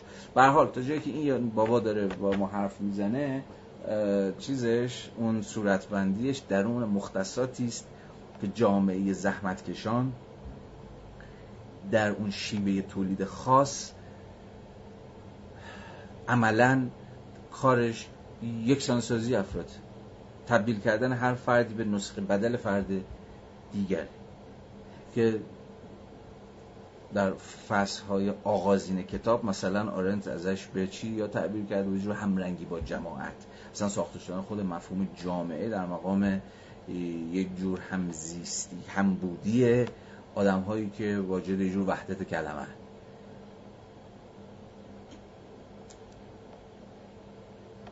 همون چیزی که آرنت جای دیگه اسمش میشه جامعه توده‌ای. جامعه توده‌ای اصلا چیه؟ جامعه توده این که تفاوت انگار بین این آدم و اون آدم نیست، تفاوت ها قرار محو بشن و همه مثل چیز بشه، یه خورجینی بشه که هم آدم ها رو بریزی توش و همه مهره های هم شکل و هم اندازه و هم وزنی باشن که عرضم به حضور شما که میتونید اینها رو با هم دیگه جایگزین بکنید. حالا دیگه فکر کن روشن قصه چی. اما این طبیعت جمعی زحمت نه تنها واقعیت قابل تشخیص و شناسایی برای هر عضو گروه زحمتکشان ایجاد نمی کند، بلکه به عکس اقتضا می کند که هر گونه آگاهی از فردیت و هویت به واقع از دست برود و به همین دلیل است که همه آن ارزش هایی که در زحمت فراسوی عمل کرده بدیهی آن در روند زندگی سرچشمه دارند تماما اجتماعی هستند. اجتماعی به داخل گیومه. چرا؟ چون باید برگردیم به فصول آغازینش که گفته بود امر اجتماعی در تقابل و تمایزش با امر سیاسی که در واقع اون امر سیاسی ناظر به تفاوت بود، تو قلم روی سیاسی من با تو متفاوتم، هر کس تکینگی خودشو داره و هر کس عرضم به حضور شما که به اعتبار بی همتایی خودشه که وارد تعامل و ارتباط با دیگران میشه.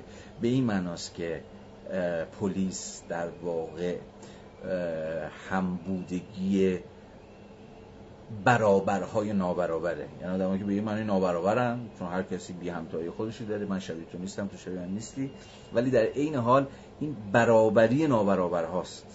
در پلیس ما همه نابرابریم ولی در ساحت پلیس برابرانه عمل میکنیم بدون اینکه تفاوته مثلا قرار باشه که حکم یه جور برتری رو پیدا کنه یا مزیت رو پیدا کنه. حالا باز در ادامه بهش میرسیم. ولی اجتماعی چی بود؟ صفت پس سیاسی ناظر به قلمرو کثرت انسانی بود، اما امر اجتماعی ناظر بر سطح همگونی و همسانی و همرنگی و ذاتاً فرقی با لذت افسوده‌ای ندارند که از خوردن و نوشیدن جمعی حاصل می‌شود. اجتماعی بودن یا مردم جوشی ناشی از فعالیت‌هایی که در سوخت و ساز بدن انسان با طبیعت سرچشمه دارند نه بر برابری بلکه بر همسانی مبتنی است. واسه جای تفاوتی داره میذاره بین اکوالیتی و سیمنس.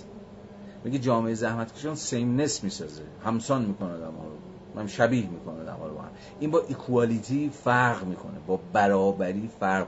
برابری همچنان یک اصل یا یک ارزش یا یک اکسیوم سیاسی قرار باقی بمونه، ولی سمنس محصول جامعه توده‌ایه، محصول جامعه‌ای است که از مجرای انبوهی از سازوکارها، چه سازوکارهای اقتصادی که مثلا همه ما رو به زحمتکش بدل میکنه، چه از قبل سازوکارهای مثلا رسانه‌ای، سازوکارهای مصرف کردن، سازوکارهای لذت بردن و غیره و غیره، داره سیمنس تولید میکنه، داره همسانی و شباهت میسازه.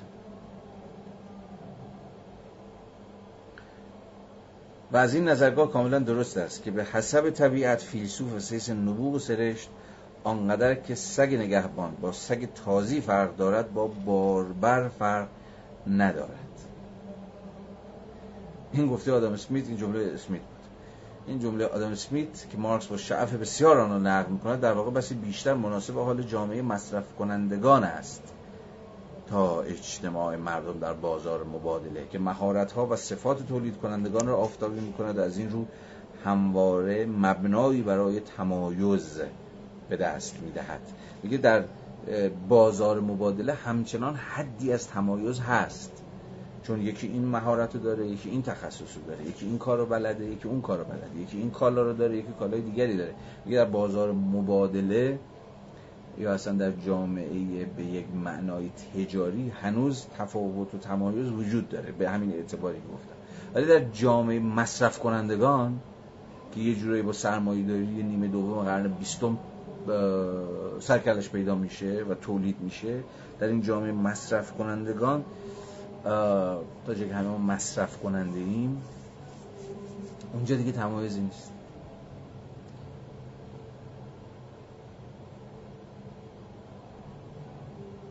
اونجا دیگه همسانی ها وجود داره، همسانی که بر جامعه متکی به زحمت و مصرف حاکم است، همسانی که بر جامعه متکی بر زحمت و مصرف حاکم است و در همرنگی و یک دستی آن تجسم پیدا می کند، ربط وثیقی دارد به تجربه جسمانی زحمت کشیدن با یکدیگر، که در آن چرخه زیستی زحمت به درجه‌ای میان گروه زحمتکشان پیوند برقرار می‌کند که هر یک از افراد گروه چه بسا احساس کند که دیگر یک فرد نیست، بلکه عملاً با همه افراد دیگر یگانه است. روشن چی داره میگه؟ این امر بیگمان از رنج و مشقت زحمتکش خواهد کاست. حالا مثلا از این حیث که رنج و زحمتکش یک داره.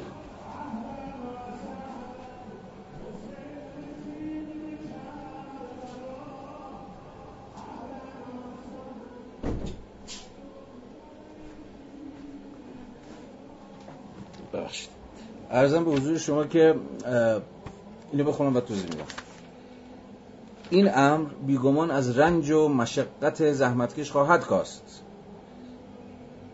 چرا؟ چون با دیگران داره کار میکنه، دیگران هم پاشون وسطه، جمعی شده. فرند لیبر توضیح دادم دیگه، به بیشتر همین قرن بیستومی که مبتنی بر شیوه تولید مثلا کارخانه‌ایه، عرضم به حضور شما که شما با انبوهی زحمتکشان سر کار دارید که در خطوط تولید دارن با هم دیگه کار میکنن و همین حالا این بابا داره میگه یه جور حس چیز ایجاد میکنه، یه جور حس، حالا چی میشه اسمشو گذاشت، همدردی نیستش، یه جور حس این رو داره که ما همه یکی هستیم، یعنی من هم یه جور دارم زحمت میکشم تو هم به گونه دیگر، یا همه به یه میزان انگار پابند یا تخت بند سیر کردن شکم خودمونی. این امر بیگمان از رنج و مشقت زحمتکش خواهد ساخت، به این اعتبار که اون یکی هم همینه، اون یکی هم همینه، اینم بدبخته، اونم نفسش در رفته، اینم زیر بار کار مثلا له شده، یه جور هم سرنوشتی انگار، تا حد زیادی به همان صورت که قدمرو سربازان با یکدیگر زحمت قدم رو رفتن را برای هر سرباز کم خواهد کرد. تو مطمئن نیستم که با هم قدم رو رفتن، زحمت قدم رو رفتن رو برای هر سرباز کم خواهد کرد. یه جور حس چیز میسازه، یه جور حس همرنگی میسازه، یه جور حس ارزان به حضور شما یک دستی تولید میکنه و یه جور حس وحدت گروهی میبخشه. بنابراین حالا فارغ از این قصه، بنابراین کاملا درست است که برای حیوان زحمتکش معنا و ارزش زحمت تماما در گروه شرایط اجتماعی است. یعنی در گرو اینکه روند زحمت و مصرف تا چه حد مجال یافته است بی دردسر و به آسانی مستقل از برخوردهای حرفه‌ای به معنای دقیق کلمه عمل کند. تنها مشکلی که وجود دارد این است که بهترین شرایط اجتماعی شرایطی است که از دست دادن هویت خیش تحت آن شرایط ممکن است. این اتحاد کثیر در واحد، بازم حواستون باشه چی داره میگه، اتحاد کثیر در واحد اساساً ضد سیاسی است. پس داره چی میگه؟ داره میگه آقا جامعه مبتنی بر زحمت و مصرف، جامعه شبیه مثلا به جامعه چون جامعه ما، اساساً ضد سیاسیه. چرا؟ به چه معنا؟ یکی از دلایلش در ادامه به سویه‌های دیگه و دلایل دیگه اشاره خواهد کرد. یکی از دلایلش اینه که دقیقاً سازوکارهای اجتماعی این جامعه تولید یک جا، بذار اینجوری بگم، به قول خودش اتحاد کثیر در واحده، یعنی کثرت‌ها رو درون یک وحدت منحل میکنه. همه شما مصرف کننده های این یا اون، همه شما اصلا مصرف کننده این، حالا مصرف کننده کالاها یا مصرف کننده شعارها یا مصرف کننده تبلیغاتها یا مصرف کننده سخنرانی‌ها یا هر چیز دیگه اینجا ساحت چیز نیست، ساحت ارزم به حضور شما که آشکارگی و ظهور فردیت و تکینیگی شما نیستش. این اتحاد کثیر در واحد اساساً ضد سیاسی است. درست نقطه مقابل با هم بودنی است که بر اجتماعات سیاسی یا سوداگرانه حاکم است، که اگر بخواهیم مثال ارسطو را به کار ببریم، مرکب از همنشینی میان دو طبیب نیست، این خیلی فراز و مهمیه، بلکه مرکب از همنشینی بین طبیب و کشاورز است و به طور کلی بین کسانی که با هم فرق دارند و برابر نیستند. پس ویژگی اجتماعی که به واقع اجتماعی سیاسیه یا درخور نام یک اجتماعی سیاسیه، یک پلیسه، چیه تو صورت بندی آرنتی؟ اینی که این اجتماعی سیاسی انگار در صورت بندی این بابا که حاصل همنشینی کارگر، پزشک، مهندس، دانشجو نیست، بلکه حاصل همنشینی کارگر و دانشجو و پزشک و مهندس و غیره است. یعنی قلمرو کثرت‌هایی که حالا با هم دیگه وارد یک مناسبت میشن، وارد یک جور تعامل و پیوند میشن. بنابراین سوژه سیاسی که آرنت داره بهش فکر میکنه در بیخ و بنیاد خودش درونن سوژه کثیریه، سوژه چندگانهیه، سوژه چند صداییه. حالا در بحث‌های مثلا نظریه‌های سیاسی معاصر خیلی بحث‌های مفصلی شده راجع به همین که واقعا سوژه سیاسی اسمش چیه. حالا تو سنت مثلا نگریایی اسمش میشه مالتیتود یا انبوه خلق، تو سنت مثلا لاکلایی اسمش میشه پیپل یا همون مردم، عرضم به حضور شما که و غیره. اینجا در واقع آرنت داره ادامه که بعد از یه بریکی که دادیم من بحثش رو پیش خواهم برد، داره توجه ما رو به این جلب میکنه که تا چه پایه اجتماع سیاسی به واسطه این چندگانگیشه که تعریف میشه. حالا شما میتونید از خودتون بپرسید خب مثلا جایی که کارگران دور هم دیگه جمع میشن و مطالبه‌ای رو مطرح میکنن، اعتصاب میکنن، نمیدونم هر چیزی شبیه، آیا اونجا شما یه اجتماع سیاسی ندارید؟ آیا اونجا که مثلا دانشجویان به صفت دانشجو بودن خودشون، بازنشستگان به صفت بازنشسته بودن خودشون یا هر جماعت دیگری دور هم جمع میشن و یه جور با هم بودن رو تجربه میکنن، به معنای آرنتی کلمه ما با یک فضای ضد سیاسی سرکار خواهیم داشت. حالا در ادامه آرنت با توجه به صحبت‌هایی که راجع به جنبش کارگری می‌کنه پاسخ‌هایی برای ما دست و پا خواهد کرد، اما در هر صورت لازم نیست ما آرنتی بیاندیشیم، چون در اینجا البته داخل جاهای دیگه به این اعتبار اتفاقا می‌شود نشون داد، برخلاف تصوری که آرنت داره، حتی اونجایی که شما مثلا با عرضم به حضور شما که تجمعی یا با هم بودنی سر کار دارید که مثلا فقط تجمع کارگرانه یا دانشجویانه یا زنانه یا هر چیزی، اتفاقا در دل اون جمعیت ظاهرا یک رنگ و یک دست و واحد هم شما میتونید کسرت ها رو ببینید. در یک جنبش کارگری هم مثلا فرض بفرمایید که ممکنه هر چقدر که به نظر وحدت یافته، منسجم، یک صدا و با یک اراده واحد به نظر برسن، اما خودش هم درونش هم واجد انبوهی از تکثرهای درونی هست و هیچ وقت هم نمیتواند که نباشد. یعنی درونش هم شما میتونید چند صدایی رو ببینید، فارغ از این که ممکن امروز به نظرتون بیاد که اصلا چند صدایی چه معنایی داره. تو اون چیزی که در حرکت‌های سیاسی ما بهش نیاز داریم دقیقاً همون وحدت کلمه هست که یک صدا فقط به گوش میرسه و اون یک صدایی که میتونه رسا باشه. یک جمعیتی که چند تا صدا ازش در بیاد یا گرایش‌های مثلا مختلفی داشته باشه با یه جور ارزم بزرگشون اختلاف نظر تعریف بشه، اصلا نمیتواند حرکت سیاسی باشه. مثلا در بطن خودش و در گام اول خودش میپکه و پراکنده میشه و دود میشه و به هوا میره. حالا من وارد این سطح از بحث نمیخوام بشم، اما به هر حال میخوام توجه شما رو جلب بکنم که تا جایی که به این بابا مربوط میشه اجتماعی سیاسی رو به چه معنایی، فارغ از اینکه ما باش چقدر همراه باشیم و نباشیم، به معنای همبودگی تفاوت‌ها میفهمه. همین مثال خودش از زبان ارسطو، همنشینی یه پزشک و یه کشاورز که ربطی به هم دیگه ندارن. در این صورت مثلا میشه چی؟ جنبش‌های صنفی. وقتی کشاورز به صفت کشاورز بودن خودش یا پزشکان به صفت پزشک بودن خودشون صرفا دور هم جمع بشن، چی درست میکنن؟ مثلا اتحادیه صنفی درست میکنن. جنبش‌های سیاسی را نمیندازن. جنبش سیاسی جنبشی است که به واقع بتونه اون کثرت و همواره در درون خودش نگه داره. به این معناست که سوژه سیاسی به واقع اسم در خورش مردمه، مردم با همه چنگانگی‌هاش. و خب بله، سوال جدی همینه که خب حالا بین این کثرت‌ها، بین این تفاوت‌ها شما چجوری می‌خواید حدی از وحدت یا حدی از توافق یا حدی از اشتراک رو ایجاد بکنید؟ که این سوال اجازه بدید که گشوده باقی بمونه. پیش بریم. صفحه 622 پاراگراف دوم می‌فرماید که برابری ملازم با حیطه عمومی. به حکم ضرورت برابری نابرابرانی است که از پاره جهات و برای مقاصدی خاص نیازمند برابر شدنند. خب این جمله یعنی چی؟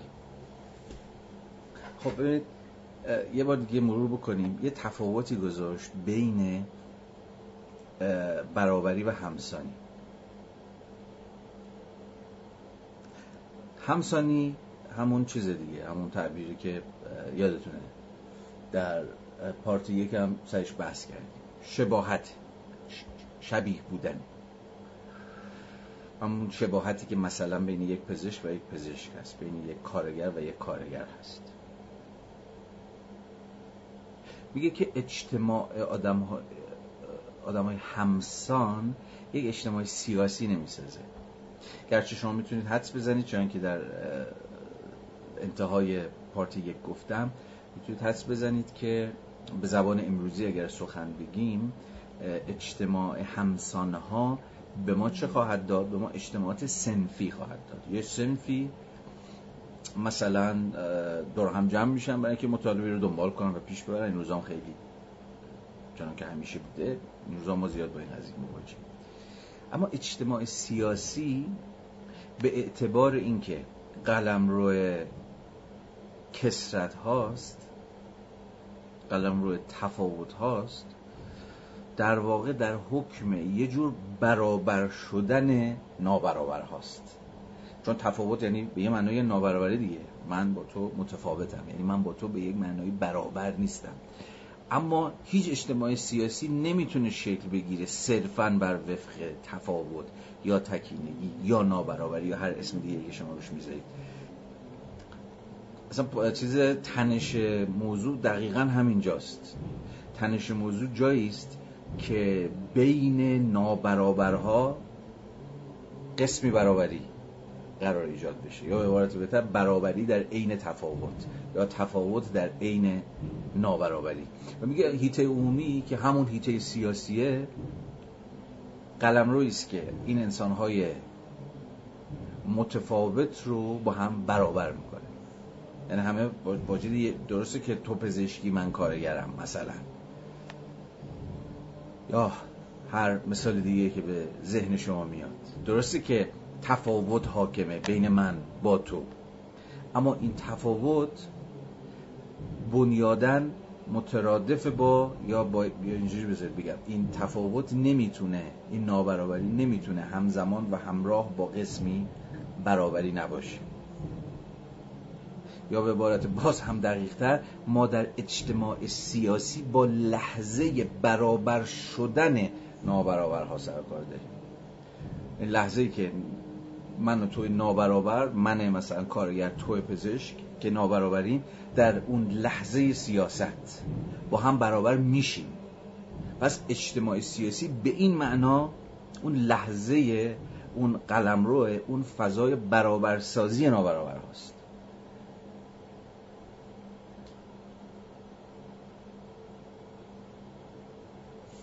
برابری ملازم با هیته عمومی به حکم ضرورت برابری نابرابرانی است که از پاره جهات و برای مقاصدی خاص نیازمند برابر شدنند. در این مقام عامل برابر ساز، یعنی پس به زعم آرنت در اجتماع سیاسی که شکل میگیری عاملی وجود داره که ما رو با هم برابر میکنه. عامل برابر ساز نه از طبیعت بشری بلکه از بیرون سر برمی آورد. نه از طبیعت بشری یعنی به این معنایی که من هم تو هم دیگری در طبیعت بشری با هم دیگه مشترکیم، نیست که با هم دیگه برابر میشیم، چون حالا آرنت قائل به اینه که چیزی به نام مثلا طبیعت بشری وجود نداره. من نمیخوام باهاش مناقشه بکنیم که حالا یه چیزی به نام طبیعت بشری وجود داره یا وجود نداره. دست کم میخواد به ما بگه که اون برابری نابرابرها در اجتماع سیاسی به اعتبار یک مخرج مشترکی به نام مثلا طبیعت بشری نیستش. اون عامل برابرساز یه چیزی دیگه است. در این مقام عامل برابرساز نه از طبیعت بشری بلکه از بیرون سر برمی آورد. درست همونطور که پول، اگر بخوای مثال ارسطو را پی بگیریم، به عنوان عامل بیرونی برای برابر ساختن فعالیت‌های نابرابر طبیب و کشاورز لازم می‌افتد. میگه دقیقاً پول هم، حالا میگه مثالش رو از ارسطو میگه کار پول هم همینه. کار پول چیه؟ دقیقاً برابر کردن چیزهای نابرابر دیگه. یا به عبارتی بهتر در حکم اینه که چجوری میشه بین مثلا فعالیت‌های نابرابر یک پزشک و یک مثلا کشاورز قسمی برابری ایجاد کرد، یا اصلا اینها رو با هم مبادله پذیر کرد. یه چیزی باید وجود داشته باشه، یک عامل مشترکی باید وجود داشته باشه که به اتکای اون بشه ارزم به حضور شما که کار طبیب رو و کار پزشک رو با هم برابر کرد. یا به تعبیر دیگه اینجوری میشه کار هر دوتا رو به زبان اون ترجمه کرد. نه پولینه دیگه، شما انبوهی از اینو مارکس هم میگفت، آقا کار شما در عالم واقع چی دارید؟ انبوهی از کارهای کیفی دارید. یه نجار، کار یک نجار با کار یک بنا با یک کار یک دوزنده با کار یک ارزم به حضور شما معلم، زمین داستان فرق کنه. اینها کیفیتا متفاوتن، اما چیز اینها رو با هم دیگه مبادله پذیر میکنه اینه که همه این فعالیت‌های کیفی کمیتاً میتوانن ترجمه بشن به زبان انتزاعی پول، و به این معنا پول همه اینها رو با هم دیگه به این معنا و فقط به این معنا پول همه اینها رو با هم برابر میکنه. در صورتی که کیست که نداند هیچ بچه شاید مشترکی مثلا بین کار یک پزشک و کار یک جوشکار وجود نداره، ولی همه اینا رو میشود انگار به اتکای همون پول یا در واقع به زبان پول ترجمه کرد. و این ترجمه پذیری اینها رو دست کم مقادیری از این کار با هم مبادله پذیر میکنه، یعنی یک معادله، یک مساوی است بینشون برقرار میکنه. برابری سیاسی درست نقطه مقابل برابری ما در برابر مرگ است که به عنوان تقدیر مشترک همه انسان‌ها از وضع بشری ناشی می‌شود، یا درست نقطه مقابل برابری ما در پیشگاه خداوند، دست کم بر حسب تفسیر مسیحی آن است که در آن با برابری در گناهکاری که ذاتی طبیعت بشر است مواجهیم. میگه انبوهی از برابری‌ها رو میشه پشون وسط کشید. ما همه در برابر مرگ با هم برابریم، همه ما میمیریم. تقدیر مشترکی وجود داره که ما رو با هم دیگه برابر میکنه. شاه و گدا رو، کارگر و کارفرما رو، پزشک و کشاورز رو، همه رو به یک معنای با هم دیگه برابر میکنه. ما با این برابری آشناییم. خصلت برابرساز مرگ یا خصلت برابرساز در واقع هر یک از ما در پیشگاه خداوند، همه ما در برابر پیشگاه خداوند با هم دیگه برابریم، چون همه ما مثلا گناهکاریم یا خداوند به همه ما یه چشم نگاه میکنه. حالا دارد در تفسیر بیشتر ادیان ابراهیمی و به ویژه مثلا مسیحیت. البته میگه برابری سیاسی هیچ یک از این برابری ها نیست که یک چیزی وجود داشته باشه، یک مخرج مشترکی مثل طبیعت یا مثل پول، یا ارزم به حضور شما که یا برابری ما در برابر زندگی و مرگ یا برابری ما در پیشگاه خداوند. میگه از این جنس نیست اون برابری سیاسی که این بابا داره ازش حرف میزنه. در این موارد عاملی برابرساز لازم نیست، زیرا همسانی به شکلی از اشکال حاکم است. داره میگه اصلا عامل برابرسازی ضروری نیستش، یا بذارید اینجوری بگیم عامل برابرساز پیشاپیش حاضره و پیشاپیش داره کار خودشو میکنه و همه ما رو برابر میکنه، یا به تعبیر بهتر همه ما رو همسان میکنه. با این حال متقابلا تجربه واقعی این همسانی، تجربه مرگ و زندگی، نه فقط در انزوا بلکه در تنهایی محض رخ میدهد که در آن ارتباط و همپیوندی حقیقی امکان پذیر نیست، چه رسد به اینکه همنشینی و اجتماع ممکن باشد. از نظرگاه جهان و حیطه عمومی، زندگی و مرگ و هر آنچه بر همسانی گواهی می‌دهد تجربه هایی هستند غیر جهانی، ضد سیاسی و حقیقتاً متعالی. روشن دیگه. حالا میاد وارد یه سطح دیگه از بحث میشه که جالب به نظر میرسد فقدان درخور توجه شورش‌های جدی بردگان در روزگار باستان و روزگار مدرن مؤید عجز حیوان زحمتکش از متمایز کردن خیش و بنابراین از عمل و سخن است. یه ادعایی داره میکنه در قبال جامعه باستان و اون که اونجایی که پای زحمتکشان بسته، که خب بارزترین زحمتکشان در جامعه باستان در واقع بردگان هستن. دقیقاً بردگان چون نمیتونن خودشون متمایز کنن، زمین بابا، گرچه ما میدونیم امروز به اتکای انبوهی از مطالعات تاریخی که انبوهی از اتفاقاً شورش‌های بردگان ما داریم در عصر باستان، حالا فارغ از نتایجشون، از معروف‌ترینشون از قیام مثلا اسپارتاکوس تا انبوهی از دیگر. حالا من متخصص تاریخ روم باستان نیستم، ولی میشه از حیث تاریخی نشون داد که برخلاف ادعایی هم که آرنت میکنه، در عصر باستانش هم اتفاقا میشود که کثرتی از این شورش های بردگان رو عرضم به حضور شما که شاهد مثال بود. اما فارغ از اینکه ادعای آرنت از حیث تاریخی چقدر موجه هست یا موجه نیست، حرفش اینه که جامعه زحمتکشان یا حیوان زحمتکش دقیقاً به اعتبار ناتوانیش از متمایز کردن خودش و ناتوانیش از عمل کردن و سخن گفتن نمیتونسته وارد حیطه سیاسی بشه، یا ازش کنش سیاسی ساخته نبوده. انگار جایی که همین همسانی ها هست، یک رنگی ها هست، در نتیجه اون جامعه توده‌ای همه ما نسخه بدل هم دیگه شدیم، اونجا دیگه چیزی وجود نداره، سیاست موضوعیتی نداره. اما چیزی از خودتون بپرسید خب جنبش کارگری چی؟ مگه جنبش کارگری مهمترین جنبش اجتماعی مدرن نبوده که دست بر قضا عرضم به حضور شما که انبوهی مطالبات و مسائل سیاسی هم پیش کشیده؟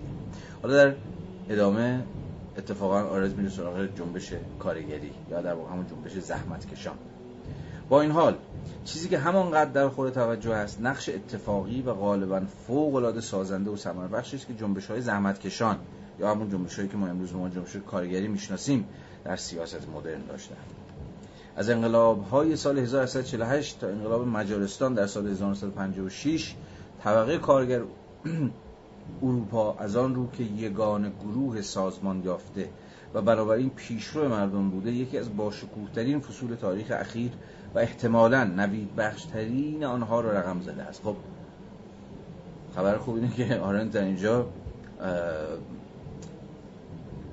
از جنبش‌های کارگری به مثابه جنبش‌هایی که یکی از باشکوه‌ترین فصول تاریخ و احتمالاً یکی از نوید بخشترین آنها را رقم زده است یاد میکنه. حالا چرا؟ ببینیم.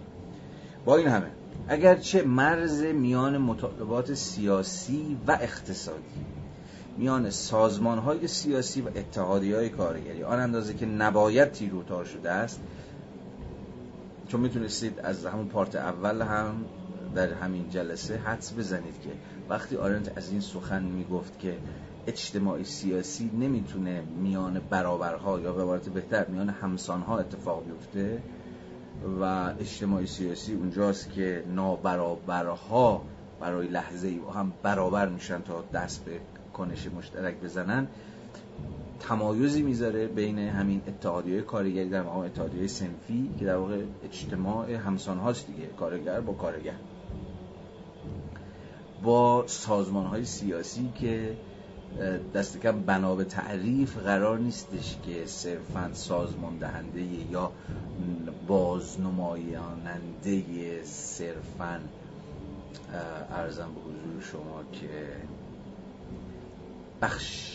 بخش همگن جامعه باشن، بلکه قرار کثرتی از مطالبات رو، کثرت از مطالبات متفاوت رو نمایندگی بکنن. گرچه اینجا باز انبوهی بحث پیش میاد که به نظرم صورتبندی آرنتی ما رو دوچار بنبست میکنه. به نظرم مثلا این خط آرنتی خطی است که تهش انسداده. مثلا از حیث این که خود اتحادیه کارگری درسته که در حکم اجتماع کارگرانی هستند که به اعتبار کارگر بودن خودشو با هم همسانن، ولی همواره یکی از تنش‌هایی که در اون جنبش‌های کارگری و اتحادیه‌های کارگری برقرار بوده دقیقاً، مثلا فقط یه حیثش رو بگم، کثرت درونی خود کارگران به اعتبار مثلا تفاوتشون در سلسله مراتب سازمان اجتماعی کار، مثلا کارگرانی که مثلا به عنوان کارگران یقه قهوه‌ای یا یقه سیاه ازشون تعبیر میشه و یا کارگر یقه سفید، مثلا کارگران بخش اداری یا کارگرانی که توی پوزیشن‌های مثلا سرپرستی یا مدیریت یا چیزهای شبیه هستن با کارگران که در درجات یا مراتب پایین‌تر کار دارن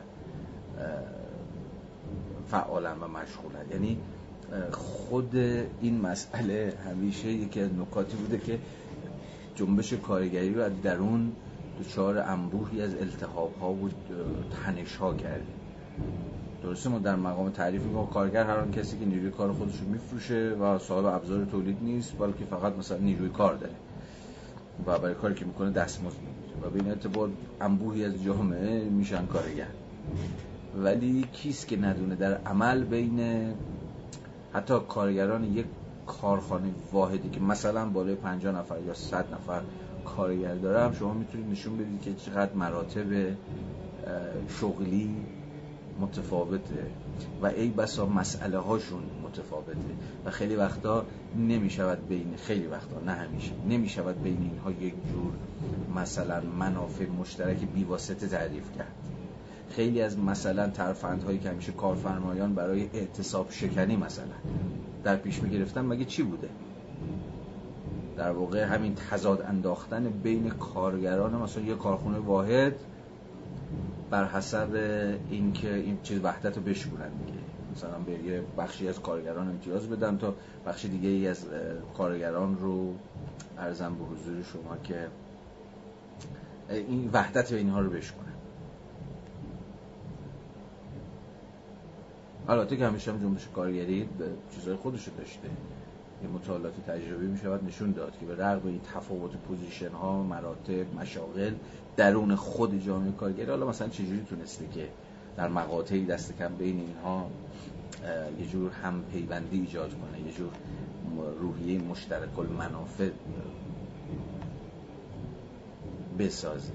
مثلا در همین باز دوباره اتفاقات اخیری که در جنوب کشور در حوزه صنایع نفتی و پتروشیمی اتفاق افتاد، یکی از تنش‌ها همین بود دیگه، که مثلا چجوری بتونن این پیوند بین کارگران به اصطلاح دفتری و اداری رو با کارگران ارزم به حضور شما کارگاهی و میدانی و اینها برقرار بکنن، یا اصلا پیوند بین کارگر رسمی و غیر رسمی. اصلا همین یه فاکتور شما رسمی و غیر رسمی دید. کلی داستان داره. حالا من وارد این جزئیات طبعا نمیخوام بشم، ولی میخوام بگم که باید حواستون هم باشه که این خط آرنتی که ارزم به حضور شما میخواد بین سازمان‌های سیاسی، همون احزاب و اتحادیه‌های کارگری در مقام اجتماعات صنفی نه سیاسی تمایز بذاره، خودش چقدر قابل بحث. همین اندازه میخواستم توجه شما رو جلب بکنم. حالا اتحادیه کارگری که از منافع طبقه کارگر دفاع بدنی را پیکار می‌کنند، باعث شدن که این طبقه نهایتاً در جامعه مدرن ادغام شود. یعنی برخلاف در اصل پیشا مدرن که اصل طبقه کارگر نه معنای پرولتر مثلا به معنای صرف در جامعه فئودالی، یعنی کسانی که روی زمین کار می‌کردن، اساساً بخشی از جامعه مدرن نبودن، مثلا در اون نظام سیاسی را نداشتن، واجد شأنی برابر با ارزم به حضور شما که فرض بفرمایید که ملاکین و صنعتکاران شهری نبودن و به این معنا ناشهروند حساب می‌شدن. اما جنبش‌های کارگری عصر مدرن به ویژه از نیمه دوم قرن 19 به بعد پیامدشون و اثرشون چی بود که همه رو تبدیل کردن به کارگران، تبدیل کردن به شهروند و به این معنا اونها رو در اون جامعه ادغام کردن. باعث شده که این طبقه نهایتاً در جامعه مدرن ادغام شود و مخصوصاً باعث و بانی افزایش فوق‌العاده امنیت اقتصادی، وجهه اجتماعی و قدرت سیاسی هستند. خب این اتحادیه‌ها هرگز انقلابی نبودند. راست هم میگه. سندیکا، حالا گرچه ما در دوره‌های جنبش‌های سندیکالیستی هم داشتیم، ولی به ندرت سندیکالیست‌ها انقلابیون ارزم به حضور شما که داتیشه بودند. سندیکالیسم عموما میشه درون فرآیندهای رفرم اجتماعی ادغام کرد، یا اساساً سندیکالیسم بخشی از فرآیند اصلاح اجتماعیه تا اینکه مثلا یه رویکرد مستقلاً انقلابی باشه. حالا من وارد این بحثا نمیخوام بشم، اینا خیلی داستان داره و قصه داره.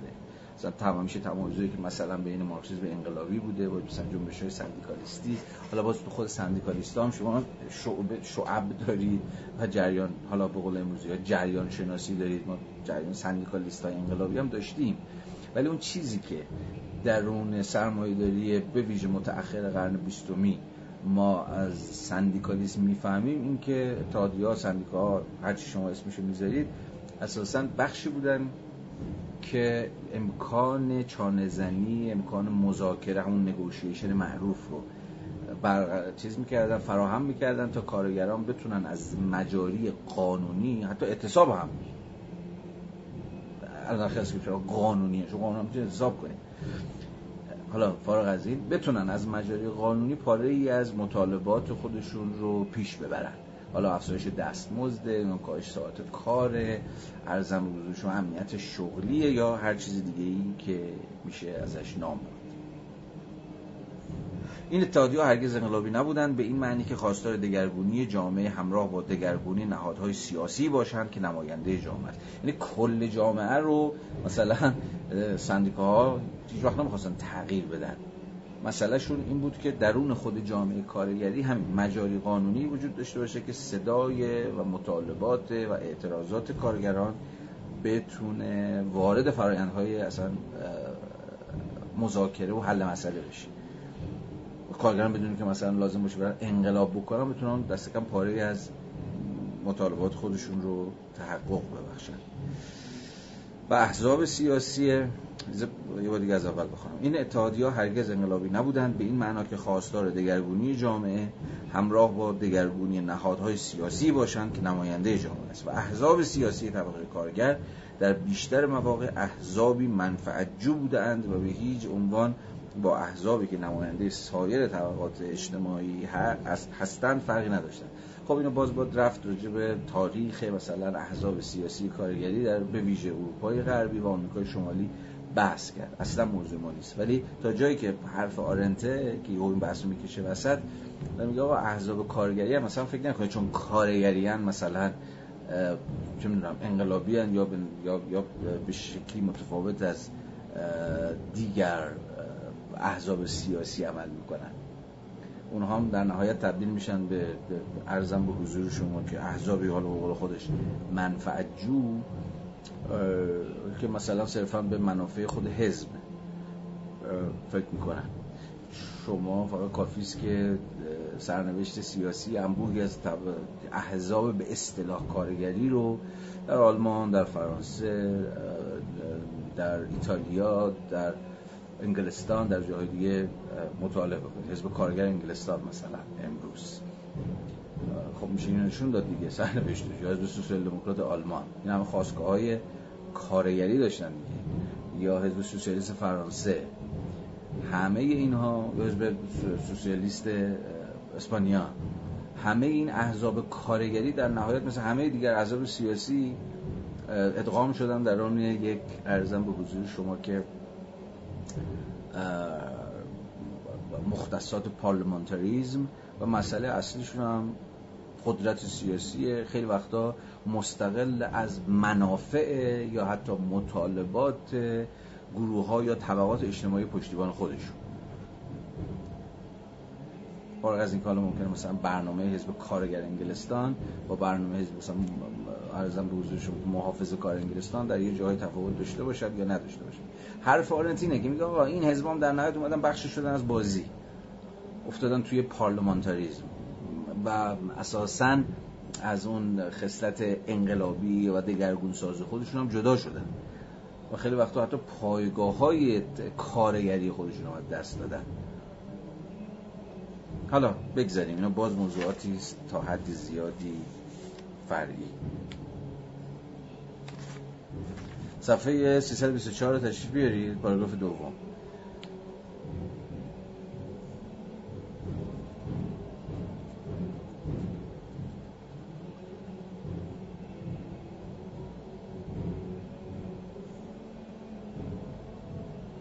از بدین پاراگراف رو نخونیم چون ادامه این بحث هاست و ما رو وارد مثلا بحث‌های تاریخ اروپا یا تاریخ آمریکای شمالی می‌کنه، راجع به تاریخ مثلا احزاب سیاسی طبقه کارگر، جو اتحادیه‌های ارزم به حضور شما که کارگری، اینها که بحث آرنت به نظرم هیچ چیز تازه‌ای هم نداره و این سری حرفایی است که دست کم امروز ما شاید به زبان‌های خیلی گویاتر و خیلی سریع‌تر و خیلی شفاف‌تری هم بتونیم بزنیم.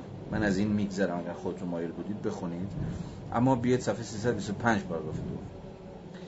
این اختلاف به ظاهر فاحش میان واقعیت تاریخی، یعنی باراوری سیاسی طبقه کارگر، طبقه کارگر پروداکتیو عمل کرده در طول تاریخ از مجرای مثلا فرض بفرمایید که جنبش‌های کارگری، تونسته سری حقوقی رو برای کارگران بگیره، تونسته اونها رو به شهروند تبدیل کنه، تونسته حق رأی براشون بگیره، حق رأیشون رو جا بندازه و غیره و غیره. و اصلا از هم مهم‌تر اینه که اینا رو ادغام کنه در اون جامعه طبقه کارگران. دستاورد تاریخی کوچکی نیست. میگه این اختلاف به ظاهر فاحش میان واقعیت تاریخی که یه برش میشه باراوری سیاسی طبقه کارگر و داده‌های محسوس گرد آمده از تحلیلی درباره وضعیت زحمت، احتمالاً با بررسی دقیق‌تر سیر و گوهر جنبش زحمتکشان یا همون جنبش کارگری از بین میره. یعنی چی؟ الان در ادامه میگه. تفاوت اصلی میان زحمت بردگان مثلا در یونان باستان یا حتی در عصر فئودالیسم پیش از سرمایه‌داری و زحمت آزادانه مدرن، اون کاری که امروز آزاد شده از عصر مدرن به این سو، به ویژه از قرن 18 به این سمت، یعنی کارگری فرد ظاهراً آزاده، یعنی از حیث حقوقی برده کسی نیست و آزادانه میتونه، چون که مارکس هم اساس تحلیل شده در کاپیتال رو این گذاشته که کارگر آزادانه میتونه نیروی کار خودش رو در بازار به یک کارفرما بفروشه. میگه تمایزی است بین لیبر در مثلا اصل برده‌داری، حالا چه در ورژن باستانی خودش چه در ورژن مثلا ارزم به حضور شما فئودالیستی خودش، با لیبر در عصر مدرن که اصلا لیبر آزاد شد و کارگر آزادانه در بازار میتونست نیروی کار خودش رو مبادله بکنه با ارزم به حضور شما چیزی چون دستمزد. میگه تفاوت اصلی میان زحمت برده و زحمت آزادانه مدرن این نیست که زحمتکشان دارای آزادی شخصی، آزادی نقل مکان، فعالیت اقتصادی و حرمت شخصی هستند در اصل مدرن، بلکه در این اسکان‌ها به حیطه سیاسی راه یافتند و به عنوان شهروند از رهایی کامل برخوردارند. نقطه عطف تاریخ لیبر الغای شرایط لازم مربوط به مالکیت برای حق رأی است. خب این خیلی ویژگی مهم و دستاورد بزرگی به طبقه کارگر بود در قرن 19 که بتونه شرط مالکیت برای رأی دادن رو برداره. ببینید آقا کارگران هم میتونن رأی بدن، این در سرنوشت سیاسی خودشون مشارکت بکنن. و این خب در واقع بهانه‌ای شد که در دهه 1860 و 1870 سر و کله جنبش کارگری غیر انقلابی پیدا شد، برخلاف مثلا خط مارکسیسم انقلابی که همواره فکر می‌کنه طبقه کارگر آزاد نمیشه مگر از مجرای انقلابی که کل زیربنای اجتماعی رو دگرگون بکنه.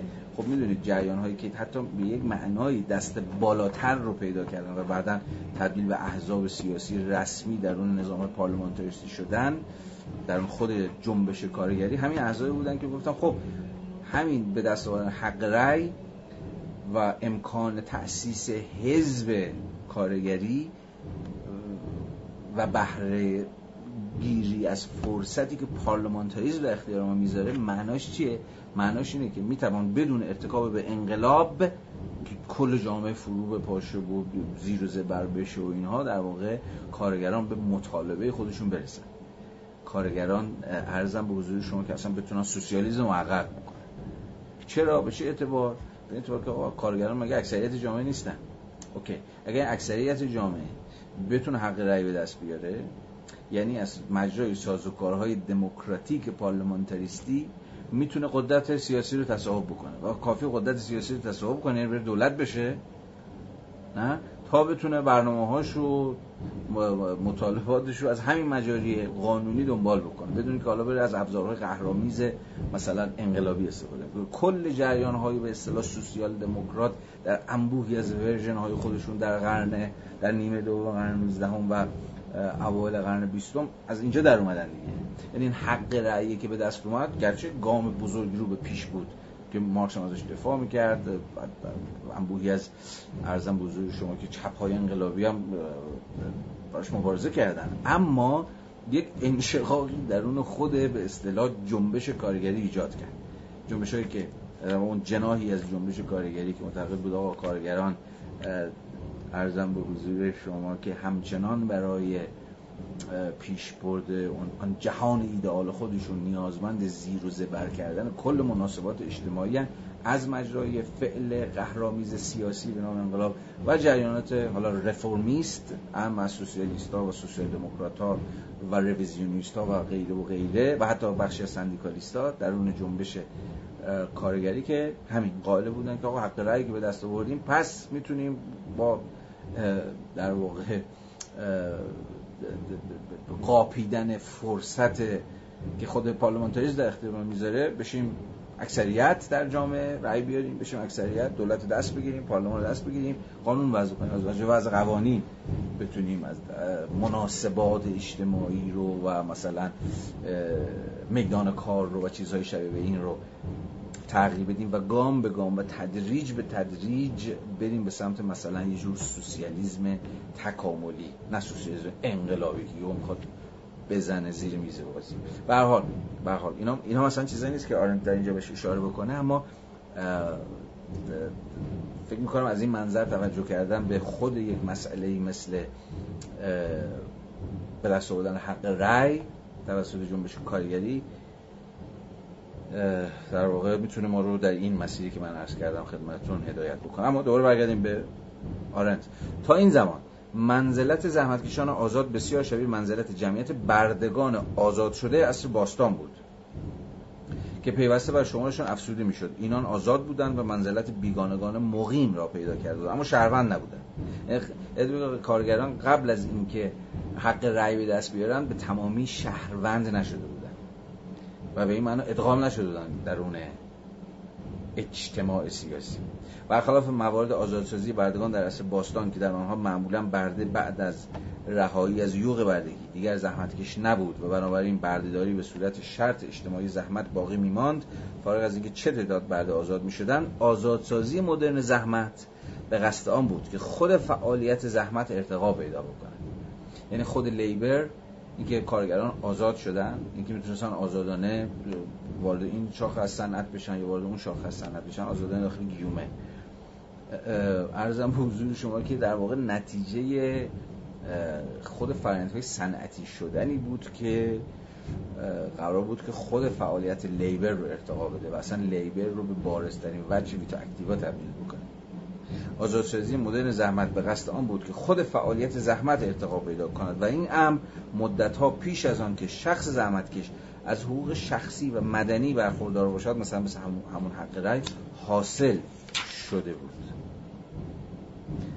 صفحه 327 پاراگراف آخر این چیز، این بند سی. امروز کارگران دیگر بیرون جامعه نیستند، اعضای آنند و مثل هر کس دیگری در زمره شاغلانند. اهمیت سیاسی جنبش زحمتکشان یا همین جنبش کارگری اکنون با اهمیت سیاسی هر گروه فشار دیگری یکسان است.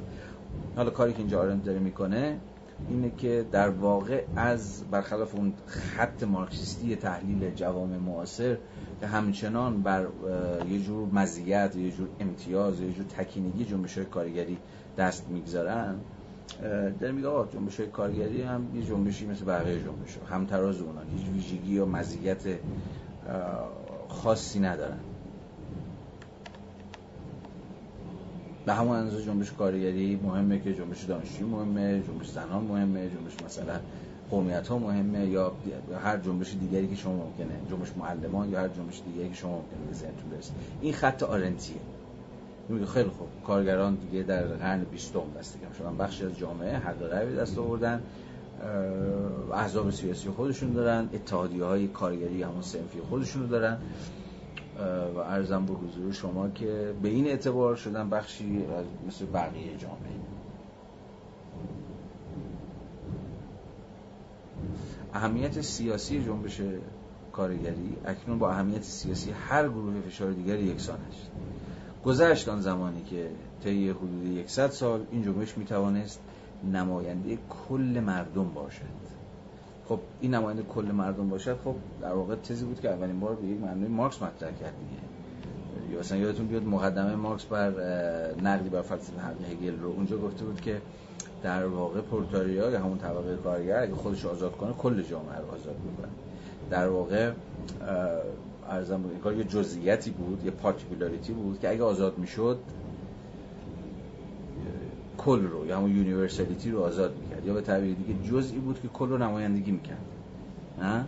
اصلا همین که خیلی وقتا حتی تو زبان فارسی دیگه ما زحمتکشان رو یا کارگران رو به عنوان خلق میشناسیم، خودش گویای اینه، در صورتی که خلق یعنی همگان دیگه ظاهرا، اما این خلق به دست یک رکن نمایندگی میشه، یعنی کارگران کل جامعه نمایندگی میکنن یا کل مردم رو میتونن نمایندگی بکنن.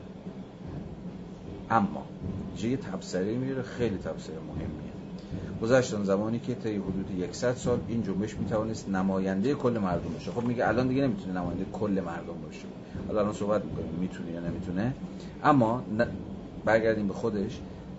گذشت آن فلان که این جنبش میتواند نماینده کل مردم باشد، البته اگر از واژه پیپل، همین خلق یا مردم، در واقع به مثابه یک تنواره سیاسی واقعی حرف بزنیم که به تمایز از جمعیت و جامعه است. خب اینجا خیلی معنی پیپل مهم میشه، مردم. دیگه ببین مردم هیچ وقت، حالا چه مردم ترجمهش کنیم پیپل و چه خلق چه هرچی، اتفاقا برخلاف تصور اولمون در قاموس سیاسی تاریخاً هیچ وقت به معنای همه جمعیت نبود، هیچ وقت به معنای کل آحاد جامعه نبود. اصلا مردم یه مفهومی بود که حتی توی زبان فارسی هم داریم، گرچه مفهوم به غایت انعطاف‌پذیریه که مهم اینه که چجوری در اون چه صورتبندی گفتمانی به کار میره. ولی اتفاقا مردم بر تصور همواره ایده رو در واقع همواره بخشی از جامعه است، نه همه جامعه. این پینوشت صفحه پینوشت 55 رو ببینید، صفحه 369 ببینید چی میگه، جالبه است. پینوشت 55 369 اصطلاح پیپل که در اواخر قرن 18 رایج شد، یعنی اصلا در اصل انقلاب فرانسه، در اصل صرفاً بر کسانی دلالت داشت که فاقد مالکیت هستند.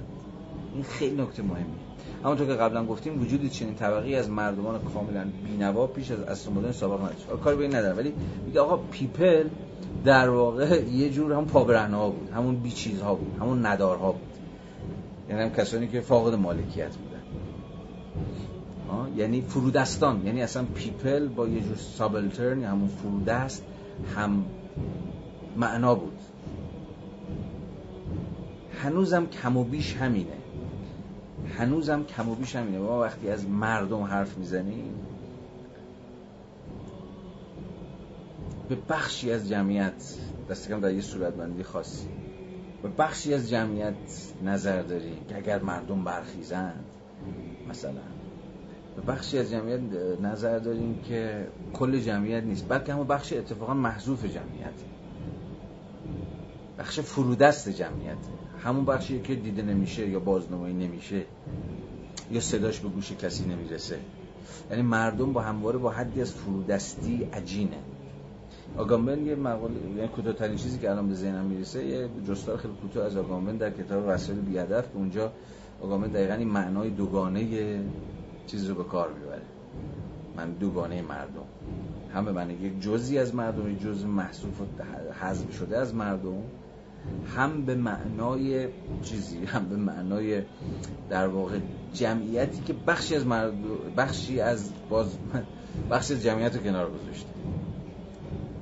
ببین مثلا فرض کنید تعبیر مردم همیشه در صحنه، مثلا گفتارهای حاکمیتی وقتی از مردم همیشه در صحنه حرف میزنه یا مردم در انتخابات حرف میزنه، داره چی حرف میزنه؟ نه از اون مردم اول، مردم فرودست، مردم حذف شده، بلکه از مردمی که از مجرای بیرون گذاشتن و طرد کردن بخشی از جمعیت معنا داره. مردم همیشه در صحنه یعنی نه اینایی که در صحنه نیستن، نه این ارزم به حضور شما که یا مردمی که در انتخابات شرکت میکنن، نه اینایی که میشینن تو خونه رأی نمیدن، ضد انقلابن، نه این اراذل اوباش، نه مردم همیشه در صحنه، مردم حاکمان. اینا میشن این مردم که مردم حاکمان، نه که ساخته نمیشه جز از مجرای سازوکار حذف بخشی از جمعیت دیگه، که حالا میتونه اسمش هر چی باشه، میتونه اسمش باشه ضد انقلاب، میشه اسمش باشه اراذل اوباش، میشه اسمشون باشه فتنه‌گران، اغتشاشگران، یا مخالفان، یا هر چیزی شبیه اینا رو که بریزیم بیرون، یه چیزی باقی مونده میشه مردم، که همون مردم همیشه در صحنه است، که همون مردمی که در انتخابات شرکت میکنن، همون مردمی که لبیک میگن، همون مردمی که وحدت کلمه دارن. این یه مردمه. اما یه مردم دیگه هم وجود داره در قاموس‌های سیاسی، گفتم که دقیقاً همون چیزی که تو اون حذف شده بود تو گفتار اول تا مردم ساخته بشه، دماغم یک کل که واجد وحدت کلمه است. این مردم دقیقاً همون عنصر حذف شده است. برای همین شما میگید ما مردم بی لبخند اگر مثلا قیام کنیم، یا ما مردمی که دیده نشدیم، ما مردم فرموده است، ما مردمی که تا الان بازنمایی نمی‌شدیم، سهمی نداشتیم، ارج نداشتیم، قربی نداشتیم، احترامی نداشتیم، حقی نداشتیم. وقتی شما خودتون در مقام سوژه سیاسی به عنوان ما مردم خطاب می‌کنید، دقیقاً به منظورتون چیه؟ یه سوژه سیاسی که تا الان توی بازی نبوده، انبار بیرون بوده، انبار ارزم به حضور شما که با فاقد حق بوده و امروز دقیقاً به عنوان یک عنصری که سهمی در این وضعیت نداشته، طرد شده و اخراج شده و ارزم به حضور شما فرودست بوده، حالا میخواد بیاد به کل این بازی و بازی فرودست‌سازی رو به هم بزنه. پس عملاً ما با یه جور، حالا دارم هی بحث رو میبرم جلو دیگه، عملاً اگه بخوام خیلی کلی سخن بگم، با دو مردم سر کار داریم که سازوکار ساخته شدنشون هم فرق می‌کنه. مردم اول مردم حاکمانه، مردم گفتارهای رسمی دولته، اصلا مردم دولته که ساخته نمیشه مگر از مجرای فرآیندهای وحدت بخشی که خود این وحدت بخشی هم ممکن نمیشه مگر اینکه شما یه دیگه بریزید بیرون، یه دیگه نقش پارازیت رو بازی میکنن، نقش مزاحم رو بازی میکنن، نقش بیگانه و غریبه رو بازی میکنن، مخالفخوانی میکنن، اینا رو بریزید بیرون از بدنه مردم تا یه مردم واحدی داشته باشید که حرفشون یکیه، پشت شما هم صف میکشن، برای شما هورا میکشن، پشت شما هم مثلا نماز میکنن، برای شما هم ارزم بزرگ شما سینه میزنن، زیر علمتون هم به و چهچه میکنن. این مردم اول، این مردم دولتی که از مجلس سازوکارهای حذف کردن عنصر ناهمگن ساخته میشه. اما مردم معنی دوم کلمش در واقع کاملا برعکس، از مجرای سازوکاری ساخته میشه مردم دوم که در واقع همون عنصر مطرود و حذف شده‌ای که صداش خفه شده بود، حقش نادیده گرفته شده بود و اصلا ریکگنایز نمیشد، به رسمیت شده شد، همون رکنه که همون امر مطرود و حذف شده است که به نام مردم، به نام ما مردم وارد صحنه سیاست میشه و میخواد بازیش به هم برسه. حالا این بابا اینجا میگه که حالا دعوی آرنت اینه که کاملا، حالا با این بحث رو یه لحظه بذاریم کنار، ادعایتون که آقا جنبش کارگری یه زمانی میتونست خودش رو نماینده کل مردم معرفی بکنه. مردم میگه تا جایی که مردم به معنای نه همه یه جمعیت و جامعه، بلکه به عنوان یه رکن اتفاقاً همین اقلیت یا رکن مطرود جامعه، یعنی همه اونایی که فاقد مالکیت میدن، میتونست بگه آقا همه اینایی که فاقد مالکیت دارن که اتفاقا اکثریت جامعه هم تشکیل میدن، که حالا ممکنه کشاورزان باشه، ممکنه که کارگران باشن یا هر چیز دیگه ای، ولی کارگران این مردم رو، این بخشی از جمعیت رو، این مطرودان رو نمایندگی میکنن. این دقیقاً حرف مارکس تو همون متنی که بهش ارجاع دادن که میگفت کارگران اگر آزاد بشن همه مردم رو آزاد خواهند کرد. مردم به این معنی. میگه الان دیگه اینجوری نیست. الان جنبش کارگری هم به موازات دیگر جنبش است. حالا میتونیم یه ذره بحث‌های آرنت معاصر سازی بکنیم و بحث بکنیم. این بحث گشوده است و هنوز هم میدونید در جریان دیگه. واقعا جنبش‌های کارگری از حیث اهمیت استراتژیکیشون یک جایگاه متمایز دارن یا نه؟ در عرض دیگر جنبش‌های اجتماعی هم آیا مثلا نقششون جور رهبریه؟ آیا اونا هستن که میتونن رهبری بکنن جنبش کارگری تا نیفته جلو و به صحنه نیاد و از اون مهمتر نه که هم عرض دیگر رو عمل کنن، نقش رهبری یا نقش اجمالی خوب بازی بکنن. من نمیخوام به این پاسخی بدم چون غیر ممکنه پاسخ دادن، نظر خودم الان اینجا خیلی مهم نیست، فقط دارم طرح موضوع میکنم که ببینید تنش‌هایی که ما حول این ماجرا داریم چی. حالا آرنت میگه و میگذره، میگه آقا دیگه تموم شد و جنبش کارگری دیگه نقش پیش قراولو نداره، هم عرض بقیه جنبش‌هاست و اصلا اصل جنبش‌ها آغاز شده و 10 سال بعد از اینکه آرنت کتاب نوشت اواخر دهه 1960 در اروپای غربی و آمریکای شمالی، خب به واقع جنبش‌های اجتماعی شکل گرفتش که جنبش کارگری درش محوریت استراتژیکی نداشت، هم ارز در بهترین حالت هم ارز دیگر جنبش‌ها بود.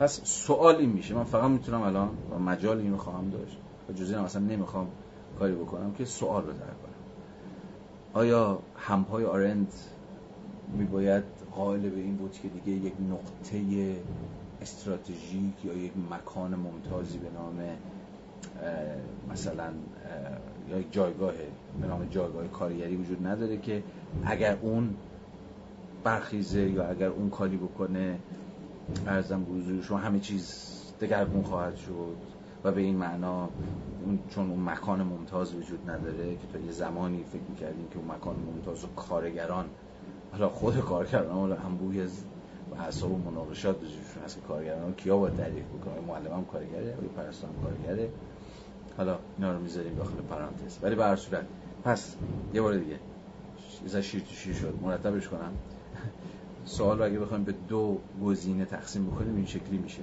آیا جنبش کارگری دیگر فاقد آن جایگاه ممتازی است که به او شأن پیشقرابل، شأن رهبری هژمونی که جنبش‌های اجتماعی رو می‌بخشید و ما رو متقاعد می‌کرد که از حیث سیاسی تحول معناداری در هیچ جامعه اتفاق خواهد افتاد مگر اینکه جنبش کارگری بیفته جلو، نه اینکه برخیزه و جلو هم بیفته، بقیه هم دنبال خودش بکشه. یا نه، ما در سازمان اجتماعی داریم زندگی می‌کنیم، در اون سرمایه‌داری متأخری داریم زندگی می‌کنیم که انبوهی از جنبش‌های اجتماعی از مکان‌های مختلفی که لزوما نسبت به همدیگه برتری ندارن یا نسبت به همدیگه مثلا یه مزیت استراتژیکی ندارن برمیخیزه، جنبش‌های متکثر اجتماعی که صرفاً در نتیجه یه جور آرتیکولیت شدن، چفت و بست شدن، اکیووالنت شدن، یعنی هم ارز شدن با همه که میتونن در هیئت مثلا یک مردم پروژه تحول رادیکال اجتماعی رو دنبال کنن بدون اینکه لزوما بین اون جنبش‌های اجتماعی که به هم وصل میشن، به هم گره میخورن، با هم متحد میشن، با هم ائتلاف میکنن یا هر چیزی شبیه این، مثلا یه جور تقدم تأخر وجود داشته باشه یا مهمتر غیر مهمتر وجود داشته باشه. بازم میگم پاسخی من برای این الان و در اینجا نخواهم داشت، ولی دست کم رویکرد آرنتی روشنه. رویکرد آرنتی طبعا به اون گزینه دوم با اون شکلی که من ترک کردم بسیار بسیار نزدیک. خب روز اینجا این بحث رو تمام بکنیم و بریم سراغ پاراگراف 31. خب ظاهرا نشد که بشه و من ببینم چرا با تو خونیم کم نبود، نخواهم رسید که پاراگراف 31 رو بحث کنم، چون اگه بریم توش دیگه خیلی وقت از ما خواهد گرفت. من نمیخوام یه بند پاراگرافی رو در واقع نیمه تمام رها بکنم. اجازه بدید همینجا جلسه‌مون رو تمام بکنیم، 11:20 است.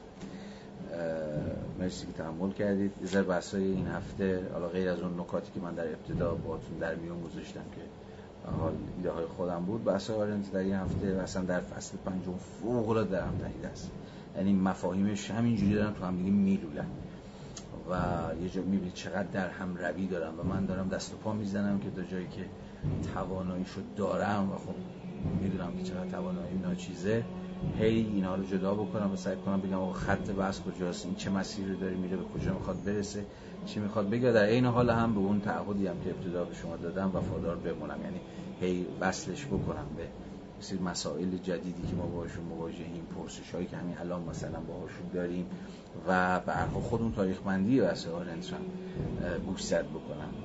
با این متن ما 60-70 سال باهاش فاصله تاریخی داریم. خب خیلی باید این رفت و برگشت که من همش در این جلسات تذکر میدم رو رعایت بکنم، یعنی هی بگیم آقا ببین حرفو اگه زده فلان موقع زده، الان صورت بندی عوض شده، پس این خیلی رفت و آمد ممکنه یه ذره مال گیج کنه. حتی خود من واقعا یه جایی در حین این بحثایی که دارم با شما مطرح می‌کنم سرگیجه میگیرم. خود این فقط این رفت و آمد تاریخی از مثلا 1000 اواخر 1950 به عرضم حضور شما که 2021 یه ذره باعث میشه ممکنه جاهایی رشته کلام از دست من در بره. اینا دیگه با خودتون میشه که هر کجا که من رشته دستم در رفت و بحثم خیلی پراکنده شد برگردید به سر سطح یا دستگامی که از دستتون در نره که اصلا مسئله چی بود و بحث از چه قرار بود. این البته هیچ کدومش توجیهی برای این نیست که من همچنان اگر جایی موفق و کامیاب نشدم مسئولیتش رو بر عهده بگیرم. به هر حال اینم جلسه بود دیگه و تجربه ای. مرسی تحمل کردین، موضوع هم دیگه باشیم تا هفته بعد و جلسه دیگه شما.